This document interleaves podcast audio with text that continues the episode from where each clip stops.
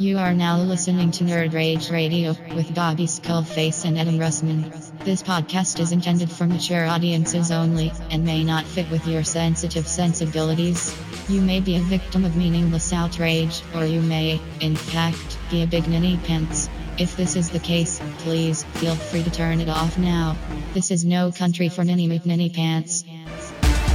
So crack open the Mountain Dew. Make sure the cheese doodles are super fresh. We're in your mother's basement. It's Nerd Rage Radio. Alright guys, we're back for episode 26 of Nerd Rage Radio with your host Adam Russman and Bobby Skullface. Dude. Yes, sir. Got some stuff coming in this week. Oh my God! Every week, it's starting to become work. So much to do, despite our best efforts. I gotta say, man, I know it's early in the show, but I got an erection. Spoilers. that has BVS all over it. Nerd Rage spoilers. Yeah. Erect spoilers. And pant spoilers. Yeah, that's right. Oh man. You know, that's one thing I hate about sweatpants. It's a little harder to hide. It's high. It's impossible. You got to go the high road. You know what I mean? Unless you're wearing some boxer briefs or like a tight unit. I saw this T-shirt one time, and like it was like a T-shirt that ran right at the belt, but at the end of the T-shirt was a picture of a penis. Like, you know, the running up of a shirt. Yeah, dude, so true. But angled one way or another. Anybody that doesn't know that trick. I feel bad for their life. Yeah, that would suck.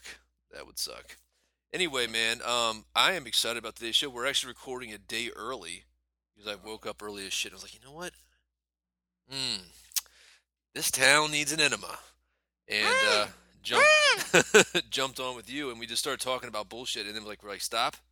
Just stop. Yeah, it's so true. I know. You know, that's one thing that's kind of funny. You know, we've gotten a lot of praise from you guys with some 5-star reviews. Really helps us out.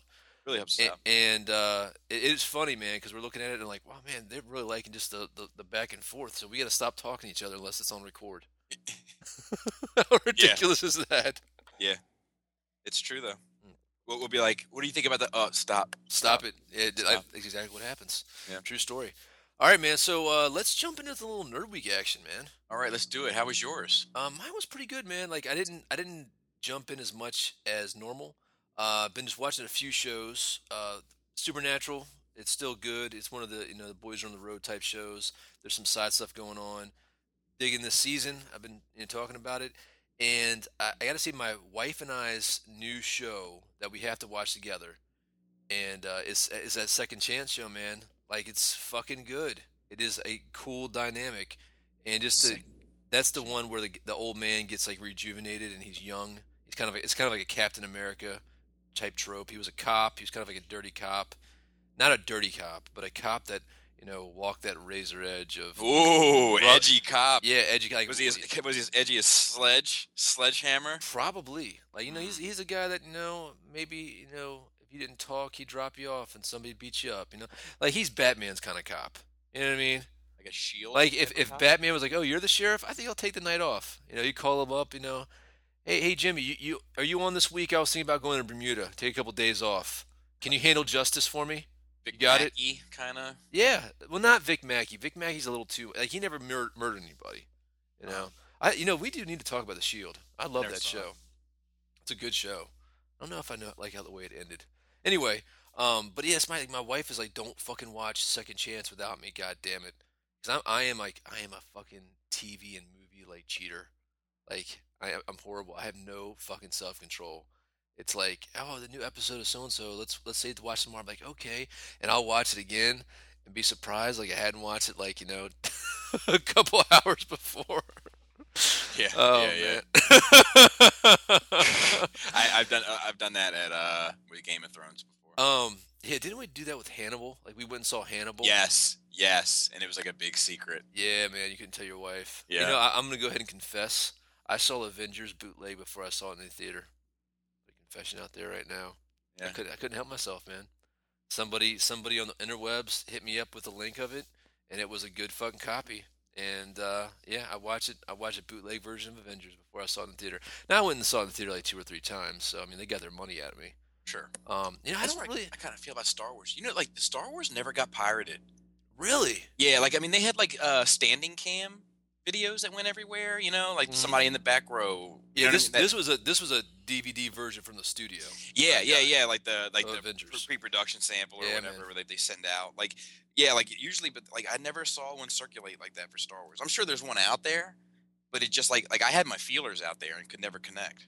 And that bitch comes out digitally like in 10 days. I knew this dude. He was an ex like DC cop, and like he quit and he started working with me down in Northern Virginia. Cool dude, man. Like old school, like just good dude. But he was a pretty street kind of dude. You know what I mean? Like I don't know if he's like I had to, like one of those dudes like I had to quit the police department because, I couldn't hang out with all my friends because they were felons type of dude. Like, he wasn't a bad dude, but you never know what that guy's getting into. You know what I mean? And I think he was just kind of a lazy cop, too, from stories I told, he didn't feel like working. Anyway, he had, like, the best DVD hookup. And this was back in, like, 03, 04 when, like, all the comic book movies were starting to come out. Uh-huh. Like, I saw The Hulk before it ever came out. Like, he had no pants. I remember the special effects weren't done yet, and so like he'd be running around and all of a sudden he'd become butt naked, like they hadn't put the pants on him yet. Wow. Yeah, it was weird. And like there's a couple movies that came out. There's one with Val Kilmer. It was like a horror movie, like Suspect Zero or something about a serial killer. It wasn't a bad flick, like a group of people or it was about his cholesterol. Dude, he's lost a bunch of weight now. Have you seen him? Oh, good for him. Yeah. I got two weight stories. I'm getting into birds, but I want to come back to Val Kilmer. Okay. Anyway, like he had this movie. I never heard about it, so I thought it was like a straight to DVD. Motherfucker came out in the theater like 3 months later. I'm like, dude, how are you getting this? Like, man, don't ask questions. Do you want these movies or not? I'm like, all right, man. Right. But I mean, he had a bunch of. He used to do mixtapes and everything, man. Like, I don't know if his cousin was like one of those dudes like on the corner. But I mean, those guys run up to you on the subway and they can always pick you out. They know you're down. I'll tell you, I was when I worked on the loading dock, there was always one guy that came around on Fridays. Mm-hmm. Always had like, T-shirts, like plain color T-shirts, a bunch of DVDs, CDs, you name it. But one thing that he had that I always took advantage of, he had lighters. Mm. Like Zippos? No. Like just a regular like transparent plastic, like translucent plastic lighter, like purple and green and blue and those type of lighters. Yeah. Guess how much he asked for them? How much would he ask for them? $10 for $1. Really? $10 for $1. That's crazy. It's unbeatable, sir. Is what that is. Can't go wrong. You always need fire. Yeah. So, and I mean, like it just it was one of those like it didn't make sense not to buy it. Yeah, I hear you. But anyway, continue. Back to, I just want to say one other thing about bodies. You know how Dr. Dre got all crazy swole? Yeah, what was up with that? Dude, it's nuts, man. Like, Dr. Dre looks like the fucking Rock. You know who else got crazy swole and you never thought, and you're like, holy fuck. Who? Dave Chappelle. No shit. Dave Chappelle is big as shit right now. It looks crazy, man. I don't even know who he looks like. I'm gonna send you a picture real quick, and this is him. Oh, you know what else got bigger this week? I'm afraid to ask. Leonardo DiCaprio's Oscar collection. I know, right? Oh, dude, like I didn't want to ruin the gag. Yeah. For the upcoming gag. Yeah. Oh well. But I mean, people are gonna. We knew he was gonna get it. Yeah. Oscar was probably afraid not to give it to him. I heard the next movie he was just gonna cut his arm off in the movie. Just that method. Yeah, man. I mean, that guy, he fucking deserves it, man. All right, I'm going to send you a little picture of Dave Chappelle here. Because that was a skinny dude, man. Yeah. I you know what? It's in the notes. It's in the Skype stuff. Okay. Not for nothing. I'm not a fan of certain types of people becoming swole. Really? Yeah, I'll give you an example. Or even using that term. I find you using that term probably makes you uncomfortable. It makes me uncomfortable when you said it. I'm not crazy about it. But like Dave Chappelle is one. You know what I mean? It's like, dude, like you're funnier as like a skinny guy. Yeah, man. I hear you. But I'll tell you another one. Trent Reznor from Nine Inch Nails. Really? Like, because he got like swole like a couple, like when he stopped drinking, mm-hmm. he became like kind of healthy and all that kind of stuff. His music kind of took a turn for the worse, like, you know, that whole bit of business. But like, I mean, I you know, I love me some Trent. Yeah, of course. I'm not a gay man. If I had to, gun to my head, it'd be Trent Reznor. And if you guys get that movie reference, you can be our friend. Yeah, it's a movie reference. But I can't take him serious live anymore. Really? Yeah, like I saw him live for I forget what album it was. I think it was The Discipline. This album that had Discipline on it. Is that the one you went to with Troy too? No, that was the Fragile tour. That was the best show I've ever seen in my life, hands down. I don't even want to talk about it. I'm going to start crying. Oh, really? Oh my God, dude! Just like, I mean, fucking perfect circle open for him. Like, it was just, it was a night. It was a night to remember. Yeah. But yeah, it was the Discipline tour, and he's all like beefy now, and I was like, dude, like, I can't take you seriously singing about yourself being vulnerable. Like, how am I going to believe that you're vulnerable when it looks like you can kick my ass? Yeah, I hear you, man. So, I mean, it's weird. I don't like, get it out of here. Get it out of here for sure. Anybody else? Do you see the picture of Dave Chappelle, though? No, it's good. It takes me to a Skype login. Oh, I sent it to you on Skype. Yeah, and I click it, and it takes me to a Skype login. Well, that's ridiculous. I'll just have to send it to you. Well, you know, we have more than one way to skin a cat in these parts. Don't we? I mean, we might have one too many ways. I know, right? Let me see. I'm just gonna do this in the old chat function of whatchamacallit. You might want to buckle down the show though, because it's a lengthy one, and we're getting out of control. That's true. That's true. Let me look here real quick, and then we can wrap this up. Oh yeah, he is. It looks like Anthony Adams with a little. There you go, Anthony Adams. There was somebody. Shout out to Anthony Adams. Yeah, quite an exquisite specimen of a human being.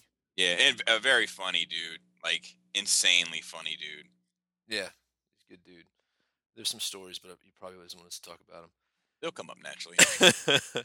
So I'm sorry, getting back to the Nerd Week. So yeah, Second Chance, good show. Brooklyn Nine-Nine, funny as shit. Probably the best comedy out there right now. Maybe that between Modern Family. You a Modern Family fan? Have you jumped into that yet? Nah, it's pretty good. And then my new addiction show that I've been getting into, because I just love me some Sherlock Holmes is Elementary, dude. Just finished the first season of that. If you guys are a, you know, kind of a mystery Sherlock Holmes fan, I gotta tell you, man, I didn't, because of the Cumberbatch Holmes had kind of come out at the same time, and I really dug that. I was loving that. I didn't really want to jump into this other Sherlock, because, you know, I was like, man, Lucy Liu, it's like, you gotta make Watson an Asian chick. But it works, man. It works. And there's no, like, the reason I want to even talk about it is there's no pseudo sexual tension coming up. It's like they're both heterosexual people, you know, but they're just friends and they're colleagues and they respect each other and there's no romance. And I pray to God it stays that way, you know, like, that's the thing. They did do one gender bender thing in the show, which was really fascinating, like another pivotal character in the Holmes mythos. Ooh, mythos. I like bringing it back. I love a callback joke, Adam. I really do. No, People get it's going to get old. But it worked. They kind of merged two characters. Uh-huh. It did a little gender bender action, but it worked. And like, it was like, I didn't see it coming because I'm down with all the Holmes lore. I really fucking liked it, man. Nice. But at the same time, it kind of lent itself in a way to the tradition of Holmes, you know? So it's like the death of a character still kind of happened, but it didn't happen at the same time. I'm going to leave you with that. I'll leave you with that. Yeah, books. I haven't really got any comic book stuff. I've been really into some of these 40K novels. I'm reading two at the same time. And the problem is like they're both kind of tied into each other. But both books have stories that take place at different times during this event. No, they don't. And sorry. So it's one of the, and like I am like this. When I start reading something, I gotta fucking go to it and just finish it. I don't want to do anything else. Like, my wife gets mad at me sometimes. So I will go and hide. I will escape someplace. Like I'm not too far of like, you know, fucking jumping in my car, driving someplace and parking and reading a book. Like some weird creeper. I remember like there was this period where you were trying to be thrifty, and you would go to Barnes and Noble and read comics so you didn't have to buy them. Yeah. Do you remember that? Yeah. You were I would talk to you about all this stuff, and you'd be like, yeah, I read that. And I'd be like, what? You'd be like, I read that. And I'd be like, well, can I borrow it? No. You know, it was funny, man. Like in my 20s, for whatever reason, you know, it's funny. You kind of get these ideas in your head, right? And they just start growing. And they don't make any sense. There's no reason or logic. But at one point, I was like, you know what? I want to have a collection of books. Leather-bound books. Yeah, not leather. That was before the leather-bound book joke came. But if the leather-bound joke did come, it would have turned into that. It would probably have saved me. And so I just go to Barnes and Nobles and just walk around, and like I'd find a book that would interest me. Mm-hmm. Oh, A Brief History of Time. Hello, Mr. Hawkins. You know what I mean? Oh, dude, you are a class act, sir. And like, and I'd get like, you know, through like, you know, maybe a chapter or two, and then like, okay, I'm good. So somebody, you know, but it wasn't because, you know, I wanted to show them off anywhere. I mean, they're all in like tote bins in the house. It's not like I have a library to display anything. But for some reason, I wanted to invest my money in books. And I think it came from, too, like I never sold any of my college textbooks. Like I hated that whole racket.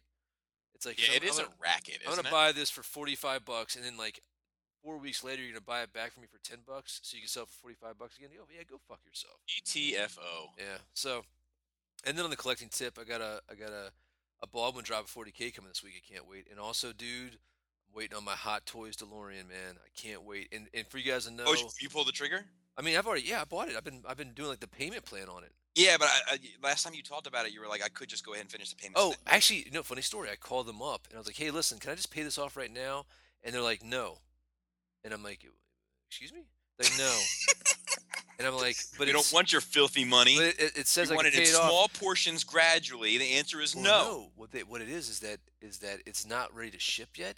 Uh-huh. So apparently, they only take the last payment when it's ready to ship. Ah. Yeah. So I'm like, well, why didn't I just fucking pay for it when I was ready? But I think there was a time that it did come in, like this first wave or the second wave. I don't fucking know, but hopefully I get it in March. Right. If not, because the first thing I'll be going to, I'm not even going to open it up at home. I'm going to bring it over to the Skull Manor, and you are free to review it, sir. Oh, very nice. That'll be something different, something new. Yeah. You're going to need a bigger table. Ooh. Yeah, buddy. So that's it, man. What's up with your nerd week? Well, I read Star Wars Legacy Volume 2. I finished it. Nice. It's fucking awesome, dude. Really? Like, yeah, like it is the end of the EU for Star Wars. Do you know what I mean? Like, it's the last story told chronologically. Did everybody like walk off into the sunset, or no? Like the adventure continues. Oh man, I don't know how I feel like that. But no, they wrapped up the arc. Do you know what I mean? Yeah. And then like, well, all right, let me just explain it. So, and I'm gonna miss some stuff, but here's the keynotes, right? So Anaya Solo, they don't reveal her lineage. Really? Yeah. Like, they established that her and Marisaya Fel, who is the daughter of Rowan Fel, who is the son of Jaina and Jag Fel. Okay.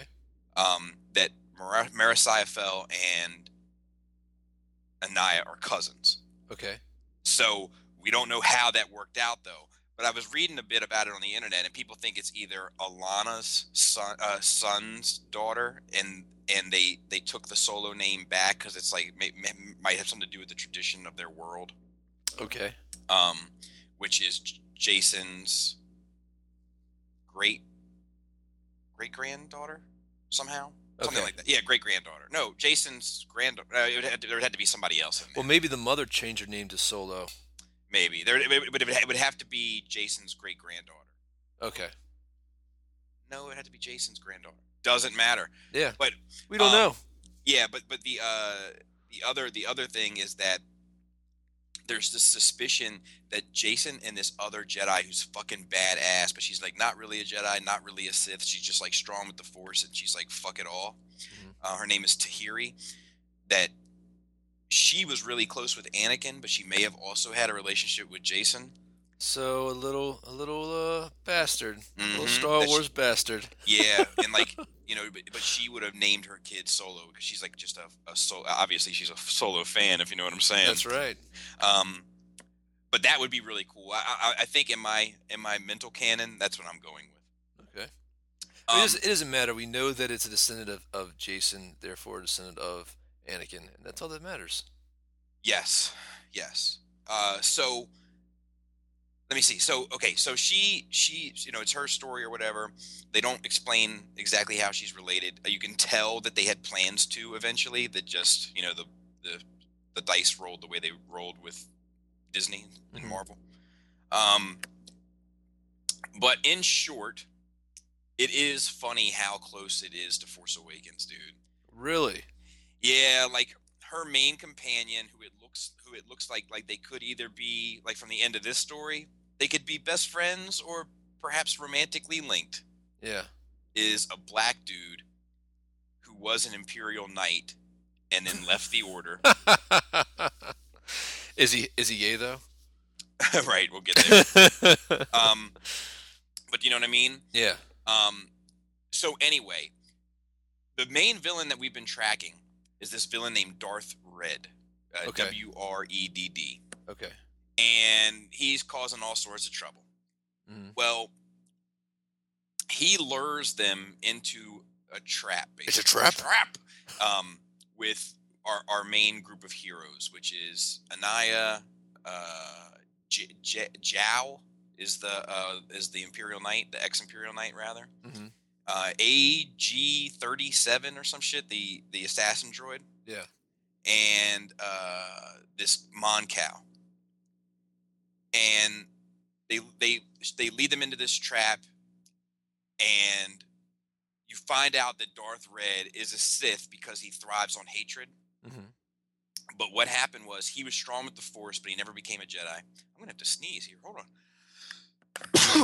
Excuse me. Should I edit that out or should I just keep going? Let it ride. All right, fuck it. So anyway. Like he was like strong with the Force. Well, the Sith like kidnapped him.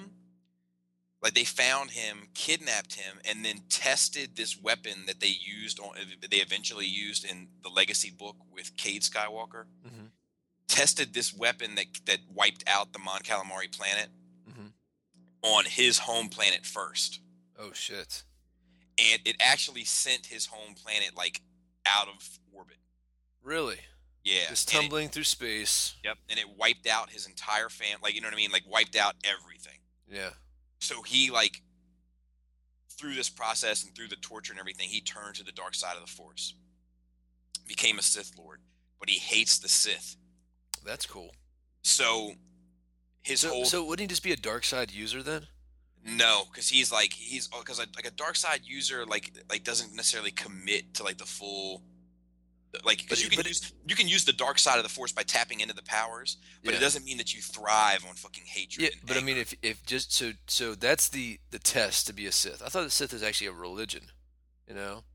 I mean, I think it's that too, but it's based on those principles. Okay. You know what I mean? Like, I can base my principles on the same thing as Jesus and not be a Christian. You know what I mean? Right. But what I'm saying is that, like, to be a dark Jedi. Mm-hmm.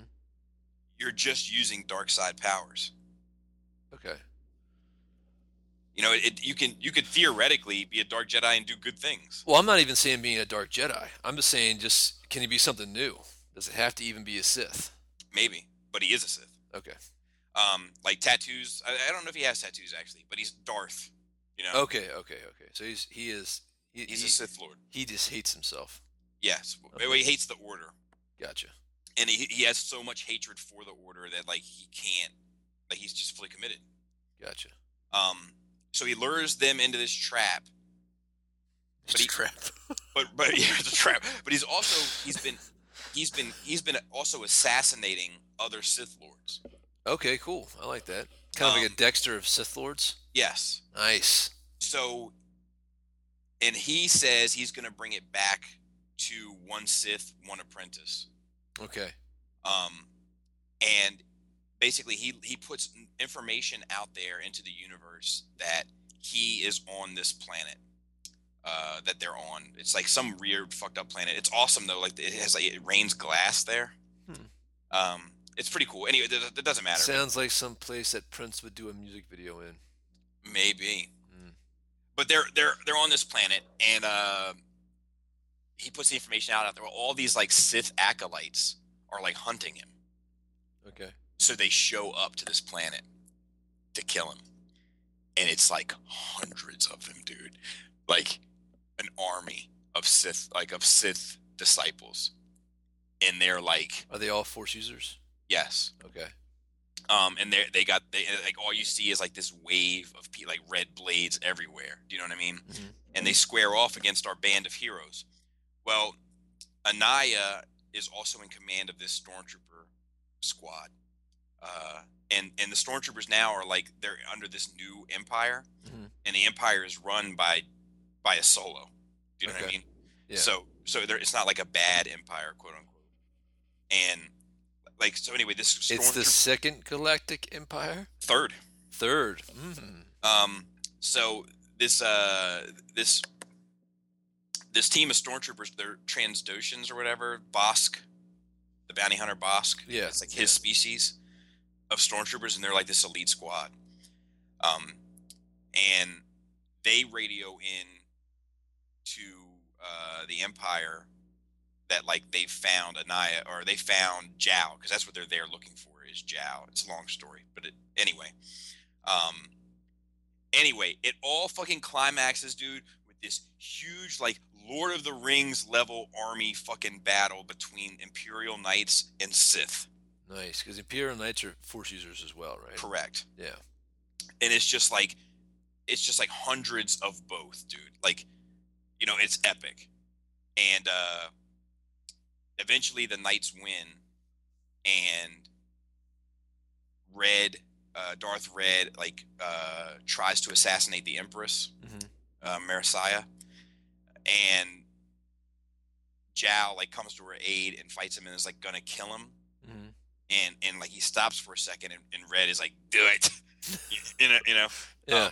But because the whole thing is a plot by him to eradicate the Sith. Oh, so he wants himself to be killed as well. Correct. That's dope. Yeah, it's fucking awesome, dude. It was great. Nice. It was great.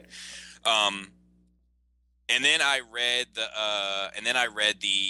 more of the Abyss book. Yeah. We didn't really get a whole lot further. It's just that like Luke is dealing with these new Jedi users.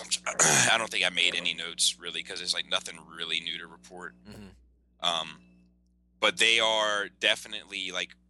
Redefining what he knows about the Force. How so? Let me see what notes I have available real quick. I'll tell you, like, these notes... Okay, Abyss. No, I didn't write anything, apparently.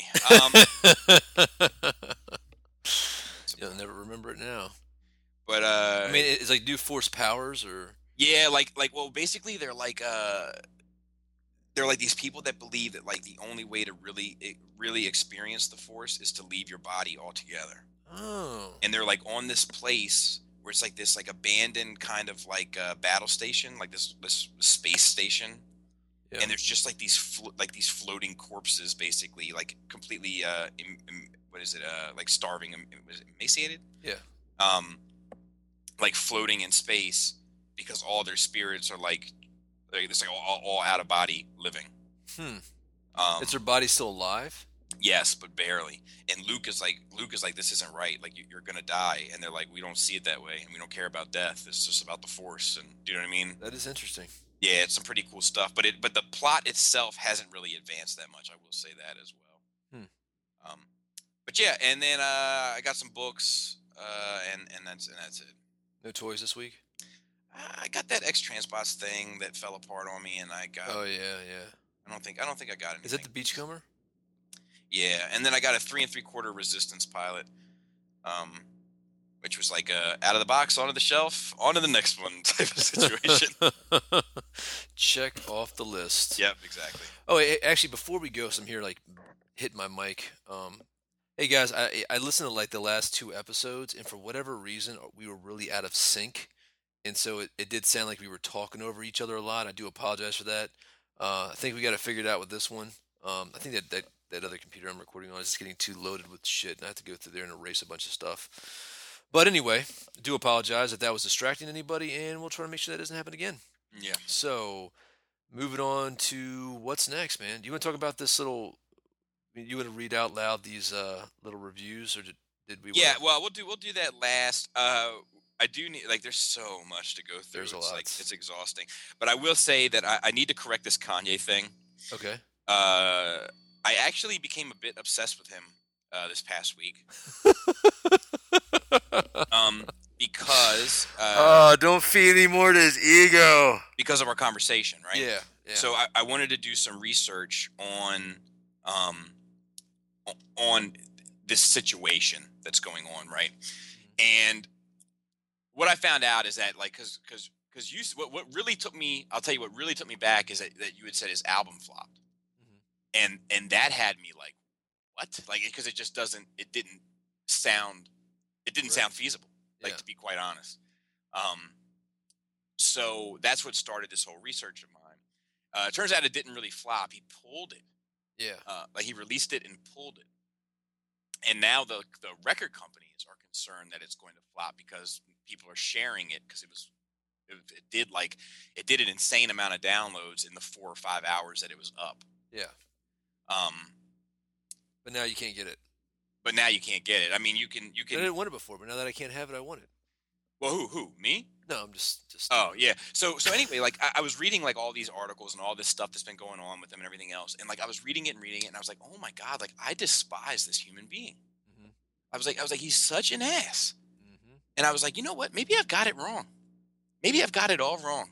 So I went back the other day. I was coloring a commission. A jazz commission, and I listened to his entire catalog. That's not true. The entire catalog that I found. With Speaking Through the Wire and yeah, wow. Exactly. His entire catalog that I've put on my iPod, right? Gotcha. Which is probably 75% of most albums, if not more. Okay.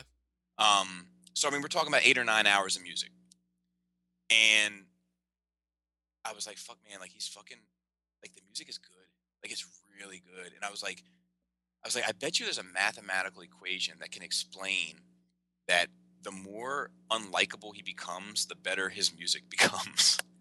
It's funny that you like this is I was talking to somebody about this, but like the music industry has kind of hacked human brains, and they can gauge how popular a song is by the repetitive nature of it, and also how much they repeat it.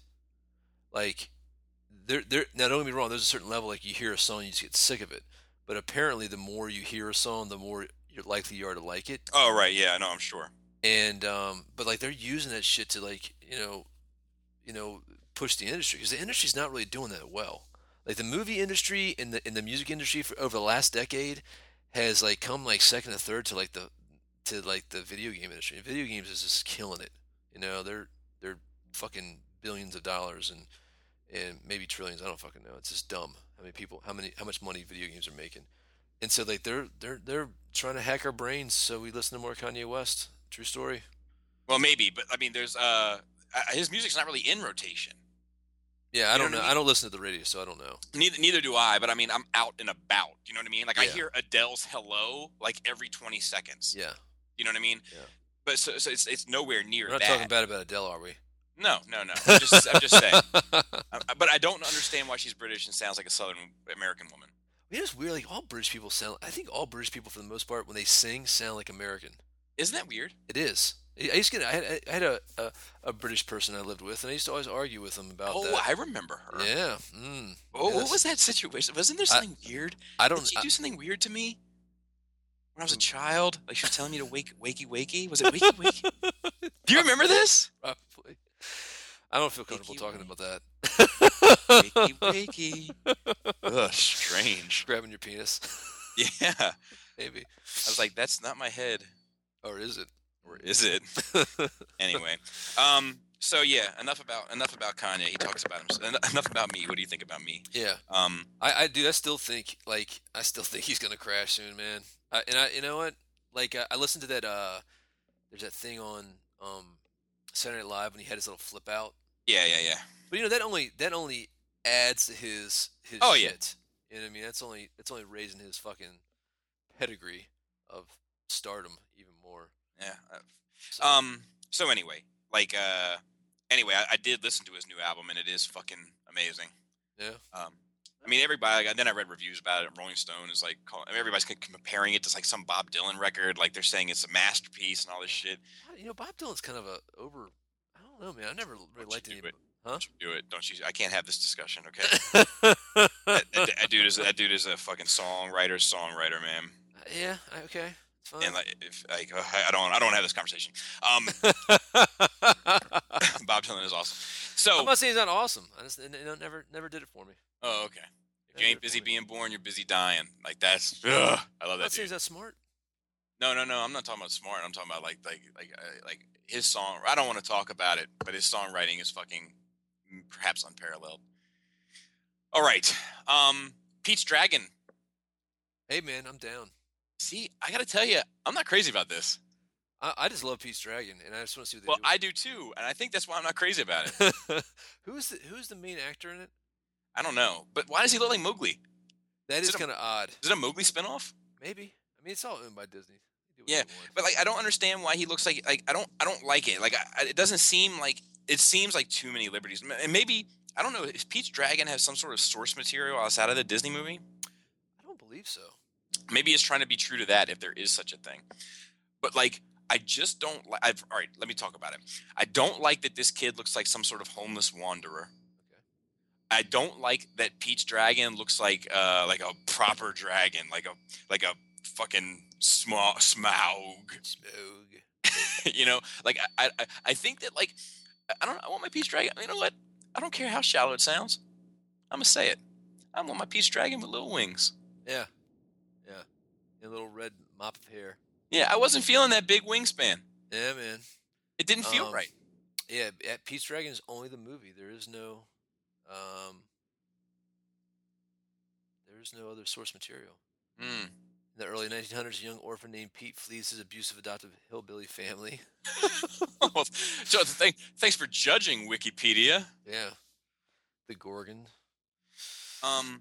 But yeah, I'm not feeling the wingspan, man. I don't like that it's like it feels. I would almost prefer if it was How to Train a Dragon, like live action edition. Do you know what I mean? Like yeah, man. Well, I love Vikings. I can have more Vikings in my life. I mean, I'll give it a shot, but I think it'll be fun for the kids, man. I mean, it's not going to be any Zootopia, right? Am I right? Yeah. Right. Ha. That's out, right? We should take the kids to see that. Is it out? Yeah, I think it is. I don't know. Maybe not. Let's see. So Quentin Tarantino's made the news again. Yeah, man. What do you think about this? You know, like he works for Disney. You know what I mean? Like his studio is Disney, which is just funny to me. Like we talked about it before. And for those of you guys who don't, is that his studio? I mean, not his studio, but his Miramax is owned by Disney. Right. So I don't even know if he owns a studio. Yeah, I don't think he does. So he's distributed through Disney, you know? Disney's getting paid. Disney's paying him. So it's weird, man. Like, so the whole big deal is, you know, the Hateful Eight came out, and they want, you know, he wanted it on certain places, and Disney's like, no, we want Star Wars here, and we want Star Wars here.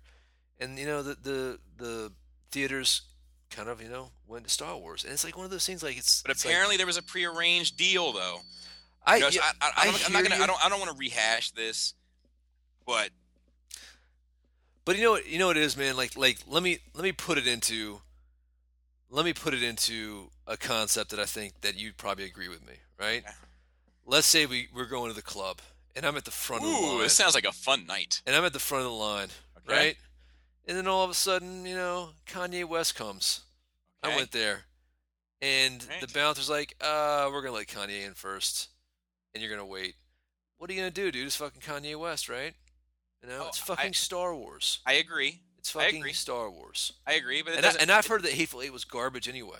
See, I've heard the exact opposite. Really? Everybody I talked to said it was garbage. But I have to say, I have heard one person say a bad thing about it. Mm-hmm. But that person is not like from he does not know our ways. Yeah.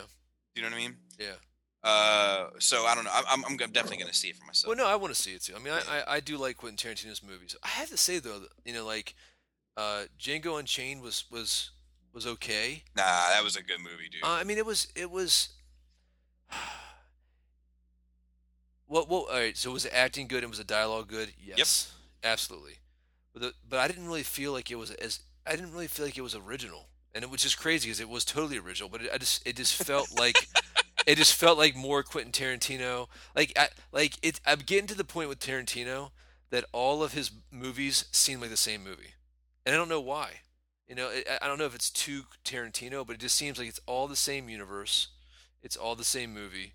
Like I don't think he's had a different movie since Jackie Brown, and I'm sorry to say that, man. You know, I mean, I like him, but when I was watching it, I was just like, okay, and like the fact that he did basically like two westerns back to back, I'm just like, oh, Django Unchained Part 2. You know, even I think the guy is just that way though. I think he's just like maybe. He gets in a zone, right? So he's like I'm in a gangster zone. I'm in like a 70s gangster zone. Here's Pulp Fiction. Here's Jackie Brown. I'm in a Kung Fu zone. Here's Kill Bill 1. Here's Kill Bill 2. I'm in a Western zone. Here's Django. Here's Hateful Eight. Yeah, and that might be it. But I want more gangster zone. To tell you the truth. I do too. But then isn't that more of the same Quentin Tarantino? Not really, because I haven't seen it in a decade. I hear you, but I'm saying like I feel like I feel like it's one of those things. Like I see it a lot in the criticism of music, where you're like this, or not you, but where people are like, this is nothing like the first album, but then buy the second album from a different artist and be like, well, it's just like their first one. Yeah, I think it's just people complaining to complain. I'm starting to lose faith in humanity anyway. Yeah, but you know what I'm saying? Like that's how I feel like that kind of sounds like I feel like it's just Quentin Tarantino, and it's like, well, what do you want him to do? I want him to do what he started doing in the first place. Well, no, I mean that's not true. I mean, True Romance was, you know, you wrote True Romance is one of my favorite movies, and I mean one of your favorite movies. I mean that was totally different than Pulp Fiction. I mean, you know, and I wouldn't even see Pulp Fiction as like a 1970s gangster movie. No, I would say it's not necessarily set in the 70s, but it has some 70s vibe, like the music. Yeah, and you know what I mean? Like there's a. I mean, 70s, Jackie Brown definitely has that vibe. But I mean, like there's definitely like John Travolta on Dancing at the Club is a direct tip of the hat. Yeah, but it's the 70s generation. You know what I mean? Sure, but what I'm saying is that there's just a 70s influence. Just, you know what I mean? It's obvious that it's there. I think that's just the zone he's going through. Just like the Reservoir Dogs and True Romance is both kind of a heist movie. Yeah, yeah. You know, I just think he gets in a zone. Like I don't know. I love the guy. I'm not. You know, I'm giving him a pass, sir. I think he's being a whiny twat. You know, I mean, like it's Star Wars, man. You should fucking. I hear you, but I mean, you are not worthy. See, I hear you, but still, you know, right is right and wrong is wrong. Like I'm not blaming the company for making a business decision, but I'm not blaming him for being upset about it either. No, I mean he has every right to be upset about it. That's what I'm saying. Yeah, I mean he can be upset about it, but you know, I'm like whatever, Star Wars. I mean, if the next Star Wars movie comes out, they're like, oh, I'm sorry, we're not gonna put this in our theater because it's a Quentin Tarantino movie. We're making you up for the last time. What are you gonna do? You're gonna fucking burn the house down, you know? You want that Star Wars shit, of course, like everybody else. Hateful Eight, yeah, I'll catch it. You didn't even want to see Hateful Eight in the theater. That's not true. I want to see tons of movies in the theater. I just like, you know, having. But Hateful Eight was not. To those listening, I know Adam knows this. But having children, one of the most difficult things to do is to go see a movie in the theater that's not for children. Yes. And so, like, I have a deal made with my family situation where I go and see all the stuff that's part of the culture. Directly opening night, and that's the extent of it. Yeah, but you're telling me that Hateful Eight would have made the theater list? Are you serious? If I didn't have kids? Yeah. Oh, absolutely. Really? Absolutely. Yeah, maybe we've had kids for too long. Yeah, man. Like I used to see almost every movie in the theater. Like, I agree, but I mean, I think also there's a point in time before kids, you're like, that's more of a DVD flick. Sure. Sit down. But my DVD flicks are like, they're different than yours in that respect. Like, I'm like, Schindler's List, I'll DVD it. And it's not because I don't think it's going to be good or a good cinematic experience. It's just like, man, like, I know this is going to be like 3 hours and some change. It's going to be heavy as fuck. I'd rather just be in a place of comfort to watch. I want to eat pizza while I watch this. Maybe not Schindler's List, but like, every time I look at the starving children, I like have another bite. But you know what I mean? Like some stuff is just too weighty. Like, I just, you know what I mean? I want to be in a comfortable place to watch it. Yeah. But yeah, I mean, I saw every Tarantino movie in the theater prior to kids. Quick question at a random. Sure. What weighty movie can you watch over and over again? Ooh. Doesn't matter how many times you can watch it. I don't know. Do you have one off? Oh, yeah. Locked and Loaded? What do you got? Shawshank Redemption. I can watch that movie over and over again. Never gets bored. I don't know if I necessarily have one off the top of my head. Like, I think maybe the closest thing... Get busy living or get busy dying. I actually think Morgan Freeman is God. Yeah. No. Let's see. I don't know. I mean, like, to me... Hello, Adam. Let's talk about what you did in the 6th grade. to me, Social Network is a bit of a weighty movie. Okay. Yeah. I could watch that over and over again. I just watched it this week, actually. Really? I still haven't seen that movie, man. Dude, there's one of the parts that's so good. So, like, is it on Netflix? I don't know. The general like story is like the origin of Facebook and these 2 lawsuits that he has to deal with as a result of Facebook, right? Yeah. And my favorite moment is like, all right, so everybody that he's in contact with is like smart as shit. You know, they're all Harvard students or whatever, right? So they're not idiots. Yeah. You know? And he's being sued, and they're talking about the money, and this one attorney in this room is like, so you gave him an additional $17,000, and his like buddy Eduardo or whatever is like, that's correct. And he's like, in addition to the initial $1,000 that you gave him, and he's like, correct. She's like, for a total of $18,000, and he's like, that's correct. And Mark Zuckerberg's like, 1 second, and he starts scribbling down real quick. And like everybody's kind of looking at him like, what are you doing? He's like, I'm just checking your math. I'm just checking your math. Okay, I got the same thing. You know what I mean? It's shit like that. It's like so quick and smart. Oh, God. Okay. Some Star Trek news. Okay. Shoot. Did you read this article? Is this what's-his-face in the new show? Paramount Must Explain Star Trek. Oh, yes. I did read this article. Yes, this is fucking interesting, man. It is. Yeah, so the little backstory with there's a Kickstarter to do a Star Trek fan film that I think happened like between The Next Generation and the original Star Trek. I can't recall. And it did well. It's like a real production type of stuff, and like, you know, and I think they had the support of Paramount at one point. Well, now like some other people have been doing that, like on Kickstarter and stuff, like raising money to make these films, and Paramount sued them for, you know, infringing.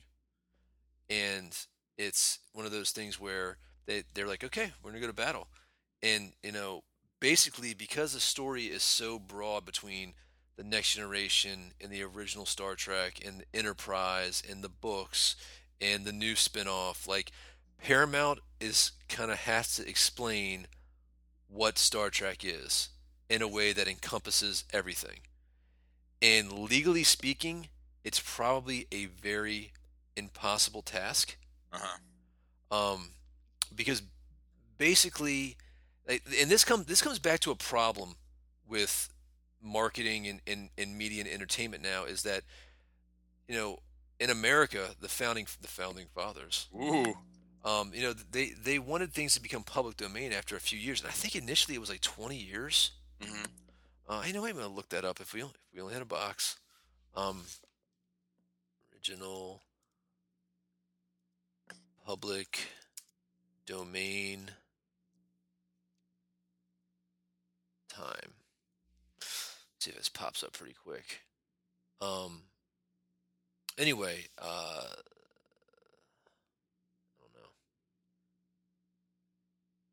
It's not in here off the right, but basically, like Sherlock Holmes, for example. Anybody can go make a Sherlock Holmes movie. Tomorrow we can make a Sherlock Holmes movie. We can put it in the theater and we can get paid for it. It's public domain.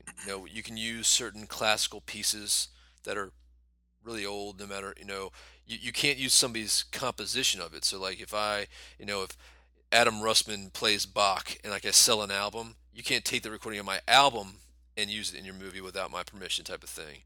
But I believe, if there's a new arrangement or something or whatever of me playing it, but I could use the music and somebody could play it. I could use it in a movie.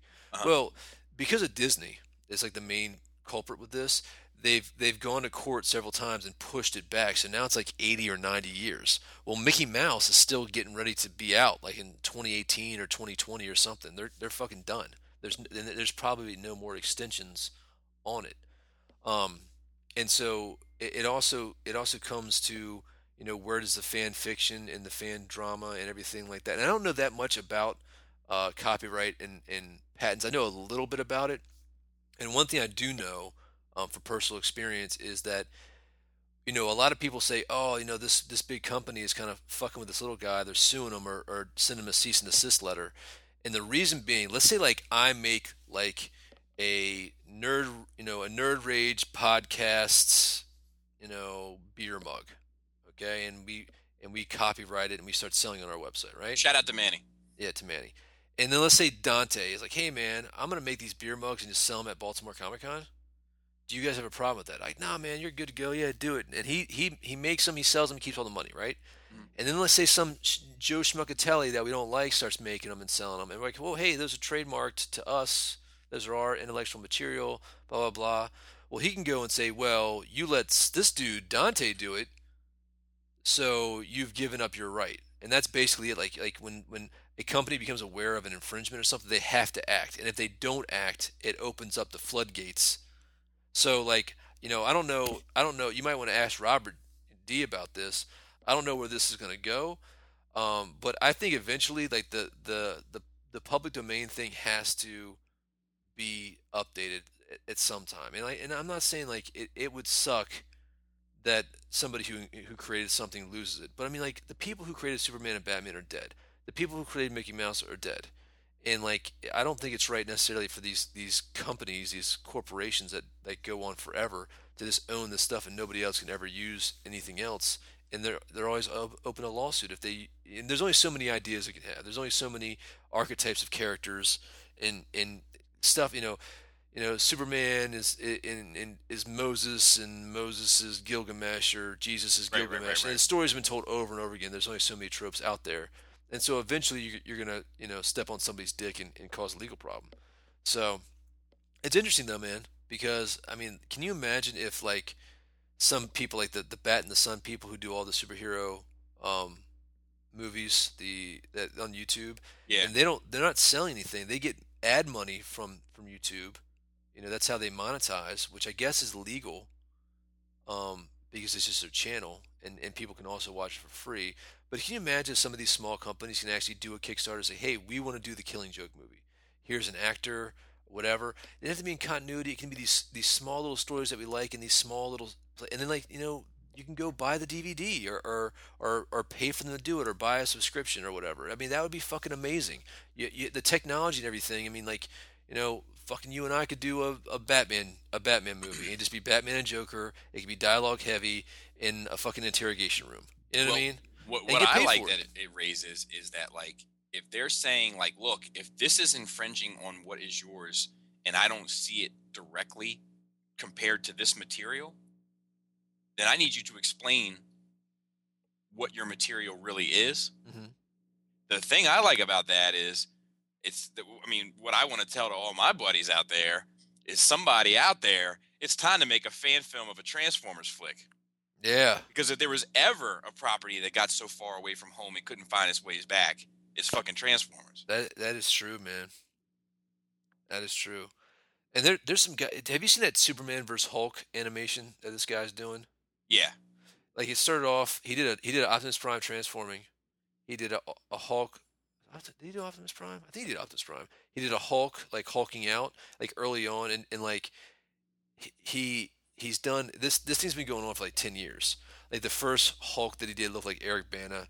The part two looked like Edward Norton. The new one has looked like the Avenger Hulk, and the Superman is kind of is refined. It's like getting better and better. The guy's just kind of practicing his craft and everything. Uh-huh. But I mean, there's guys out there who are making like awesome stuff on the computer, you know, just by themselves. Computer.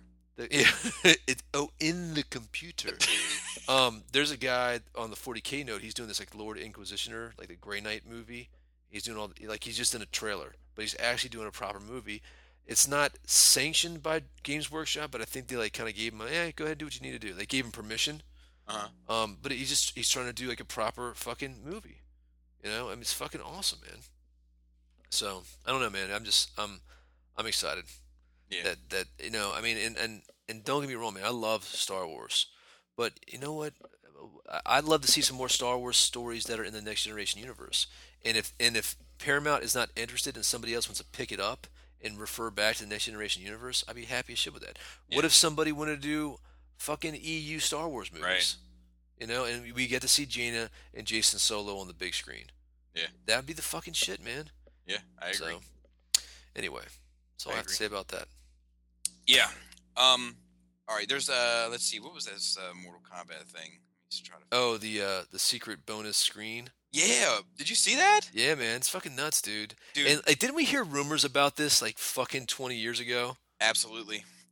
All right, just to preface this, there was a time in our generation, you guys that are like, you know, 35-ish age, you realize like all you did is go to like the bowling alley and the arcade in the bowling alley, or the arcade at the. There used to be like pocket change, and like this is before the console really blew up. I mean, everybody had your Super Nintendos and stuff like that, but I mean, if you wanted to go play some fucking hardcore games, you had to go to the arcade. And kids listening, there'd be these big boxes with TV screens in them, and they had controllers built into them, and that's where you played video games. And your parents didn't like you going there because all the kids that did school hung out there. All the riffraff. And so, secret menus in Mortal Kombat game after... I think it's Mortal Kombat 2, right? No, 1. Holy fuck. Yeah, like, that's what's so fucking cool about the Mortal Kombat series, which is how much... No, it's in Mortal Kombat 1, 2, and 3. Right, okay, I'm sorry. Yeah. But yeah, like, but it's just how much secret shit they put in there. Like, it just... For those that didn't live in that period, like, I really, like, pity you. Like I don't mean that in a bad way. Really. I do. I just like your generation fucking sucks. Like you just don't understand how exciting it was to live in that time because everything now is just fucking fed to you. Yeah.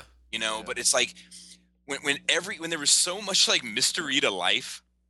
Yeah. You know what I mean? Like this game was packed with tons of shit, and the only way that you could find out about it was if you knew somebody that knew something about it, or knew someone else that knew something about it, and the story got passed down. Like, and a fair amount of it was just utter bullshit.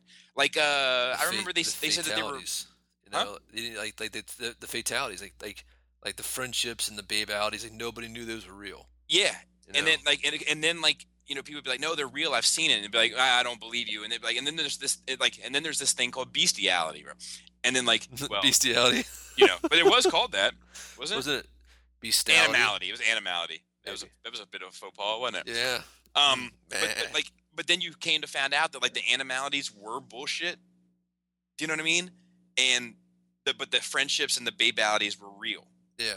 Yeah. And then they brought the animalities in to the third game. Because of the fan love, yeah. From the you know what I mean? Like it was just. I mean, people thought smoke was bullshit. Yeah. You know, or was smoke in the first one? See, I don't think so. I think it was Noob Saibot and Reptile. Noob Saibot was in the first one? I think so. Okay. So I mean, that's like you would go there and like at first we didn't even know the fatalities, and the fatalities were like kind of hard to do. Yeah, you know, you had to be a certain distance, and there was no internet to search the fatalities. Exactly. There's no training mode. There's no manual that came out with it. Like you just had to fucking start plugging away. I remember playing Street Fighter for fucking months before I knew how to Hadouken. You know what I mean? The only special move anybody knew was Baraka's shock thing, because you just smash the same button down. Yeah. You know, that's the only one that anybody knew forever. I mean, that motherfucker was on the console. Ever before I got it worked out. I mean, like, there's a code for, like, the Super Nintendo Mortal Kombat was like sweat. It was like gray. They took the blood out of it, but there's a code to make it pink. No, you had to put the Game Genie on. Maybe it was a Game Genie. Yeah. But the Genesis one had the fatality, like the proper fatalities and the blood. Yeah. And it wasn't just like that. It was also like music. Do you remember like you would hear like someone would say like, "Look, there's this song." Hidden song. Or not even a hidden song, but just like, you know, whatever. My friend lives in New York and there's this song. You know, and like you'd have to go track that record down. Like you'd have to like go to New York or go like, you know, like I have gone to New York for music before. Yeah. You know what I mean? Like, and now like kids would be like, "Oh, I'll just download it off the YouTube link." That's right. You know, it's just like, and that's awesome. It's cool that everything is within, you know, arm's reach and all that. Like, don't think that I don't appreciate it. Yeah. It just takes so much mystery out of life. Yeah. You know, and like, there's another thing. Like sometimes I want some bullshit rumors. Yeah. Because it's fun. It is fun. You know, but now you're like, oh, with this and that, and somebody's like, well, let me just Google it. Oh, it turns out that's not true. It's like, well, fuck. Fucking it was Snopes. Fuck life, you. Life was a bit richer with that rumor in it. There was a X-Files episode back in the day where this dude was freezing people. Like he would hit them with something, they would just turn into ice, right? And you find out later that he was from the future, and he was killing his colleagues because one of his colleagues found out how to manipulate tachyons, which are, you know, theoretical subatomic particles that travel faster than the speed of light, therefore travel back in time. And another one found out this like cold thing. So basically, if you travel back in time, you would burn up. So you had to inject yourself with this like cold gun to keep your metabolism existing. But anyway. The reason he went back in time to kill everybody is because in the future, they figured out everything. Like, they can go back in time, and everything was factual. There was no mystery. There was no life. There's no real reason to live for. And it basically, like, he realized as an old man that they've destroyed humanity, you know? Hmm. And, like, not for nothing, man. It's kind of happening now. I hear you. Like, I'm getting to the point now, like, my kids have Kindles, right? And when we first got them, I remember, like, you know, night before Christmas type of thing, like programming in there. Okay, you can have 20 minutes of gameplay a day and 20 minutes of videos a day or 30 minutes or whatever, and 2 hours of reading. And then on the weekends, you know, because you can go in there and plug in how much time they can use each type of app for the kids mode. And let me tell you, Jack, that shit got fucking turned off with the quickness. You know what I mean? Like, oh yeah, like, yeah, go play in your iPads, even though they're not iPads, we just call them that, you know? Mm-hmm. And now, like, I kind of, like, I'm getting to the point now where I'm telling my wife, it's like, you know, we got to buckle down on this, man. Like, we don't let them watch TV on the weekday, on school nights and everything, because they just turn into little grumpy zombies, man. It's just that they're, like, so, like, we never had that when we were kids. Like, yeah, we had TV, but, like, there was only certain hours a day that you could even watch TV that you were interested in. You know what I mean? Like, if you were homesick, there were no cartoons. There was only soap operas on. There's nothing on the TV you wanted to watch, you know? And, like, so being homesick, like, while you didn't go to school, it kind of fucking sucked. It was boring, you know? Everybody else is in school. You had nobody to play with, you know? And this is before video games became pretty prevalent or whatnot. And it's like nowadays, like, kids just sit there and watch a whole season of Dexter's Lab. You know, right, like I've got more hours of TV to watch than I can and still be alive. And it's just something to be said about that, man. It's like I remember, you know, here's like a 40K thing. I'm up on the 40K rumors. There's a couple 40K rumor pages and stuff that I check probably 4 or 5 times a day. Like, I'm getting rules and model picks for stuff that is not coming out for 2 weeks. Like we just had this Wolfen release, right? And I have old Wolfen models. I was playing with the rule set with my old models before that shit even became public knowledge that it was coming out, you know? Yeah. The official release. And, like, I remember, you know, 10, 12 years ago, like, my wife and I we were out, like, you know, Delaware or something, like a beach with my dad. Delaware Beach with my dad. I wonder what it was. It was Rehoboth. And anyway, we were down like on the shopping area, and there was a Games Workshop there. I was like, shit, I haven't been in Games Workshop for a while. Like, I had been out of the GW stuff for a little bit, and I went in there, and they had like the fucking Wolfen stuff. You know, and I just like went mad. I was like, "Oh my god, this is awesome!" That's another thing, like that mystery of what's coming out. Yeah, and like you didn't know until it was there, and you can actually hold it in your hand. You know what I mean? Yeah, and like now you have these toilers all the time. So it is something special that people have lost. I'm gonna do a shout out for this app, dude. And this is kind of funny already. I got this app. It's called Break Free, and it actually tracks your cell phone usage. It's like this little Buddha, and it tells you how many times how many minutes you use your phone, and how many screen unlocks you've done, and like if you check it, it'll give you reminders like, hey, you need to turn your phone off for 30 minutes, like to get away from that addiction. And like, but you know what's happening? Having a little contest with my wife who can use their smartphone the least, because she is like always getting on me about my phone, and come to find out, I'm using it like half as much as she is. You know? Really? Yeah, yeah, oh yeah, and I'm rubbing it in. She's like, "Well, I hope you're right. I hope that you're right, and you're not using as much of that aggravates me." And I'm like, "Oh, are you?" Like, because there's like the little, there's little like they're starting to be like cell phone things. Like if you pull out your phone and you're checking something, and there's like a lull in the conversation, like, oh, I'm gonna pull out my phone and make sure everything's up to date as well, right? But there's this thing that she does, like when we get to bed, like she uses the bathroom downstairs that she shares with my daughters, and I use the one upstairs, right? Because I sleep during the day. She doesn't want to wake me up, so she's got a habit of using that bathroom, so she doesn't wake me up. So like she does all of her stuff before we go upstairs, like brush her teeth, wash her face, stuff. So when we go upstairs, she just goes and lays in bed, and I do my stuff. Well, then she's like fucking, on her phone. So when I jump in bed, I'm gonna check my phone a little bit too, real quick.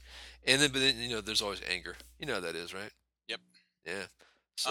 But my wife doesn't really use her phone that much, so it's not even like you know what I mean. Like I would never enter that with my wife because it would be pointless. I know she'd win every time. So, in other news, our favorite film. I actually, you know how I like to do these show notes, right? I get a kick out of writing yes. Show notes. Little Woody stuff. Yes. Well, I have the perfect one for this next bit of news. Okay. And it's Fantastic Four reboot. Can't win for losing. So it was nominated for a bunch of Razzies, right? Razzie? Is it Razzies? Is or it, Razzies? Is there a T in there? It's two Z's, so it's Razzie. Is it like pizza? Oh, okay. So here we go. In addition to being named co-worst picture, Fantastic Four won worst director. Oh wow! Yep. Yeah, but didn't two people direct that movie because what's-his-face got fired like halfway through? Or did he actually finish it? Yeah, no, I think he finished it. Okay, continue. It took the gold in worst remake ripoff sequel category. Nice. Beating out such luminaries as Alvin and the Chipmunks Road Chip. Road Chip. Also, Paul Blart Mall Cop 2. And the final sequence of Human Centipede 3. It wasn't all best and worst for Fantastic Four, though. This is from Comic Book Resources. As the entire core four cast was nominated for worst screen combo, but lost out to the duo from 50 Shades of Grey. You know what, man? I just watched that movie with my wife. Mm-hmm. Fucking horrible. Yeah. No. Fucking horrible. I'm like, and let me explain for you young gentlemen who recently been married, buy your wife that book. Because let me tell you, did you have this experience too with 50 Shades of Grey? No, but 50 Shades of Grey is very like 1998 for us. Is it? Yeah. Okay. No, I'm not talking about like doing any like crazy shit, but like I'm just saying like, you get in rhythm of things like, I get in bed and go to sleep, right? And then all of a sudden the wife's like, let me finish this chapter. And then she's waking me up, buddy. Yeah. Like, I don't know. My wife is it's a very different scenario with my wife. Like my it wouldn't do it for her. Gotcha. She had zero interest in reading it. She didn't read it? No. Oh, okay. Anyway. Do you know my wife? I know. I just thought everybody read it. No, she. My wife thinks, like, she would think something like that was corny. It was corny. It was horribly written, and my wife didn't think it was a good book. But it's one of those things that she's like, I got to see what everybody's talking about with these. Like, she read that. It was another one. She got some book club. Like she read the Catching Fire or the whatever Mockingjay. Oh, like she read those too. She read those before the movie came out. Like the movie was about to come out, and everybody was ranting and raving about them. She read that. She read The Martian. You know, like really? She's my wife's also not a very. She's not really into fiction. Yeah. She reads, but she doesn't. I think I can. I don't know if I can name you a fictional book that she's read. Yeah. She reads doctory stuff. Anyway, they lost out the chemistry of the 50 Shades of Grey team, mm-hmm. And they were also nominated for worst screenplay. Mm-hmm. But 50 Shades of Grey also took that home. Really? So they couldn't even win for losing. Mm. But I just Twilight. That was the other one that she read. Oh, gross! Yeah, it was horrible. And it was one of those things where I feel her pain with that. She's like, I just gotta finish them. It's really bad, but I just gotta finish it. I gotta know. Yeah, I hear you. I hear you. So let's get into the non Marvel stuff. Yeah. The Gambit movie, is it ever gonna happen? Nope. Nah, probably. Did I call it, man? Probably not. Yeah. So it loses its release date as Fox makes Marvel plans for 2017 and 2018. Yep. Why do you think that is? I think it's. You want me to be honest with you? Yeah, absolutely. I don't think Gambit is an interesting enough character. I disagree. I know you love Gambit. Yeah. But I mean, how many? Do you own any Gambit books? Yeah. How many does he? I mean, he doesn't. Well, to be fair, like when I was buying comics, often he only had one, and I had that one, and then he had that main arc of X-Men that dealt with his family and the Brood. Yeah. I have that as well. Yeah, but what I'm trying to say is that he's been out for, 20-30 years now? Now they've done a ton of stuff with him over that 20-30 years. That's true. I don't know enough about it, so I never looked into it. Yeah, but he's not a Wolverine. He's not even a Deadpool. And, you know, in Channing Tater Tot, you know, he's fine. I'm fine is with he? Him. He looks, I mean, he's a handsome man, you know? Hits the gym, eats right, no complaints there, you know? And he looks like Remy. Like, he could be Gambit. I think it's one of those things where I don't know if it just happened the way they draw this guy or if one artist... Because a lot of times artists look at people and make people look like people. You know, like Samuel L. Jackson was used to do the Nick Fury Ultimates, and they even joked about it in the Ultimates book, and he became, you know, Nick Fury. So, I mean, there's a picture of, you know, him right here looks just like him, you know. But it's just like his costume's really goofy, you know. I'm not a big fan. I don't really understand it. Like anytime I see somebody do cosplay, I'm like, wow, you do look really dumb. So you got this like yeah, I mean it's very 90s. You got this unitard thing on, but it goes over your forehead, but your hair's exposed and your ears are out. It's just a very 90s thing, but I mean I think that could be easily, you know, updated and. Yeah, I mean I'm sure it could. I mean he just needs a trench coat. And I mean, it's cool. It's a cool '90s character to have some cool things. And like my favorite thing about Gambit is his relationship with Wolverine. You know, it's the back and forth, and his relationship with Rogue, and his relationship with Magneto, and like he's kind of like the other wild card. Stop it! And the X-Men Blue Team. He's a Blue Team, right? Yeah, he was in the '90s. So it's just I don't think it's going to be enough, man. I don't think. I mean, like. I think you're off base. Let me finish one idea, okay, and this you might be able to buy into. I think that comic book movies right now are in a very weird spot, especially Fox properties, because Fantastic Four did so horrible. And Deadpool did so well. And I'm going to harken back to Steven Spielberg's prediction that eventually the bottom is going to fall out of this. And you know, there's so much saturation that the public's originally going to get bored. I think that this is one of those movies that could flirt with that and start that to become a reality.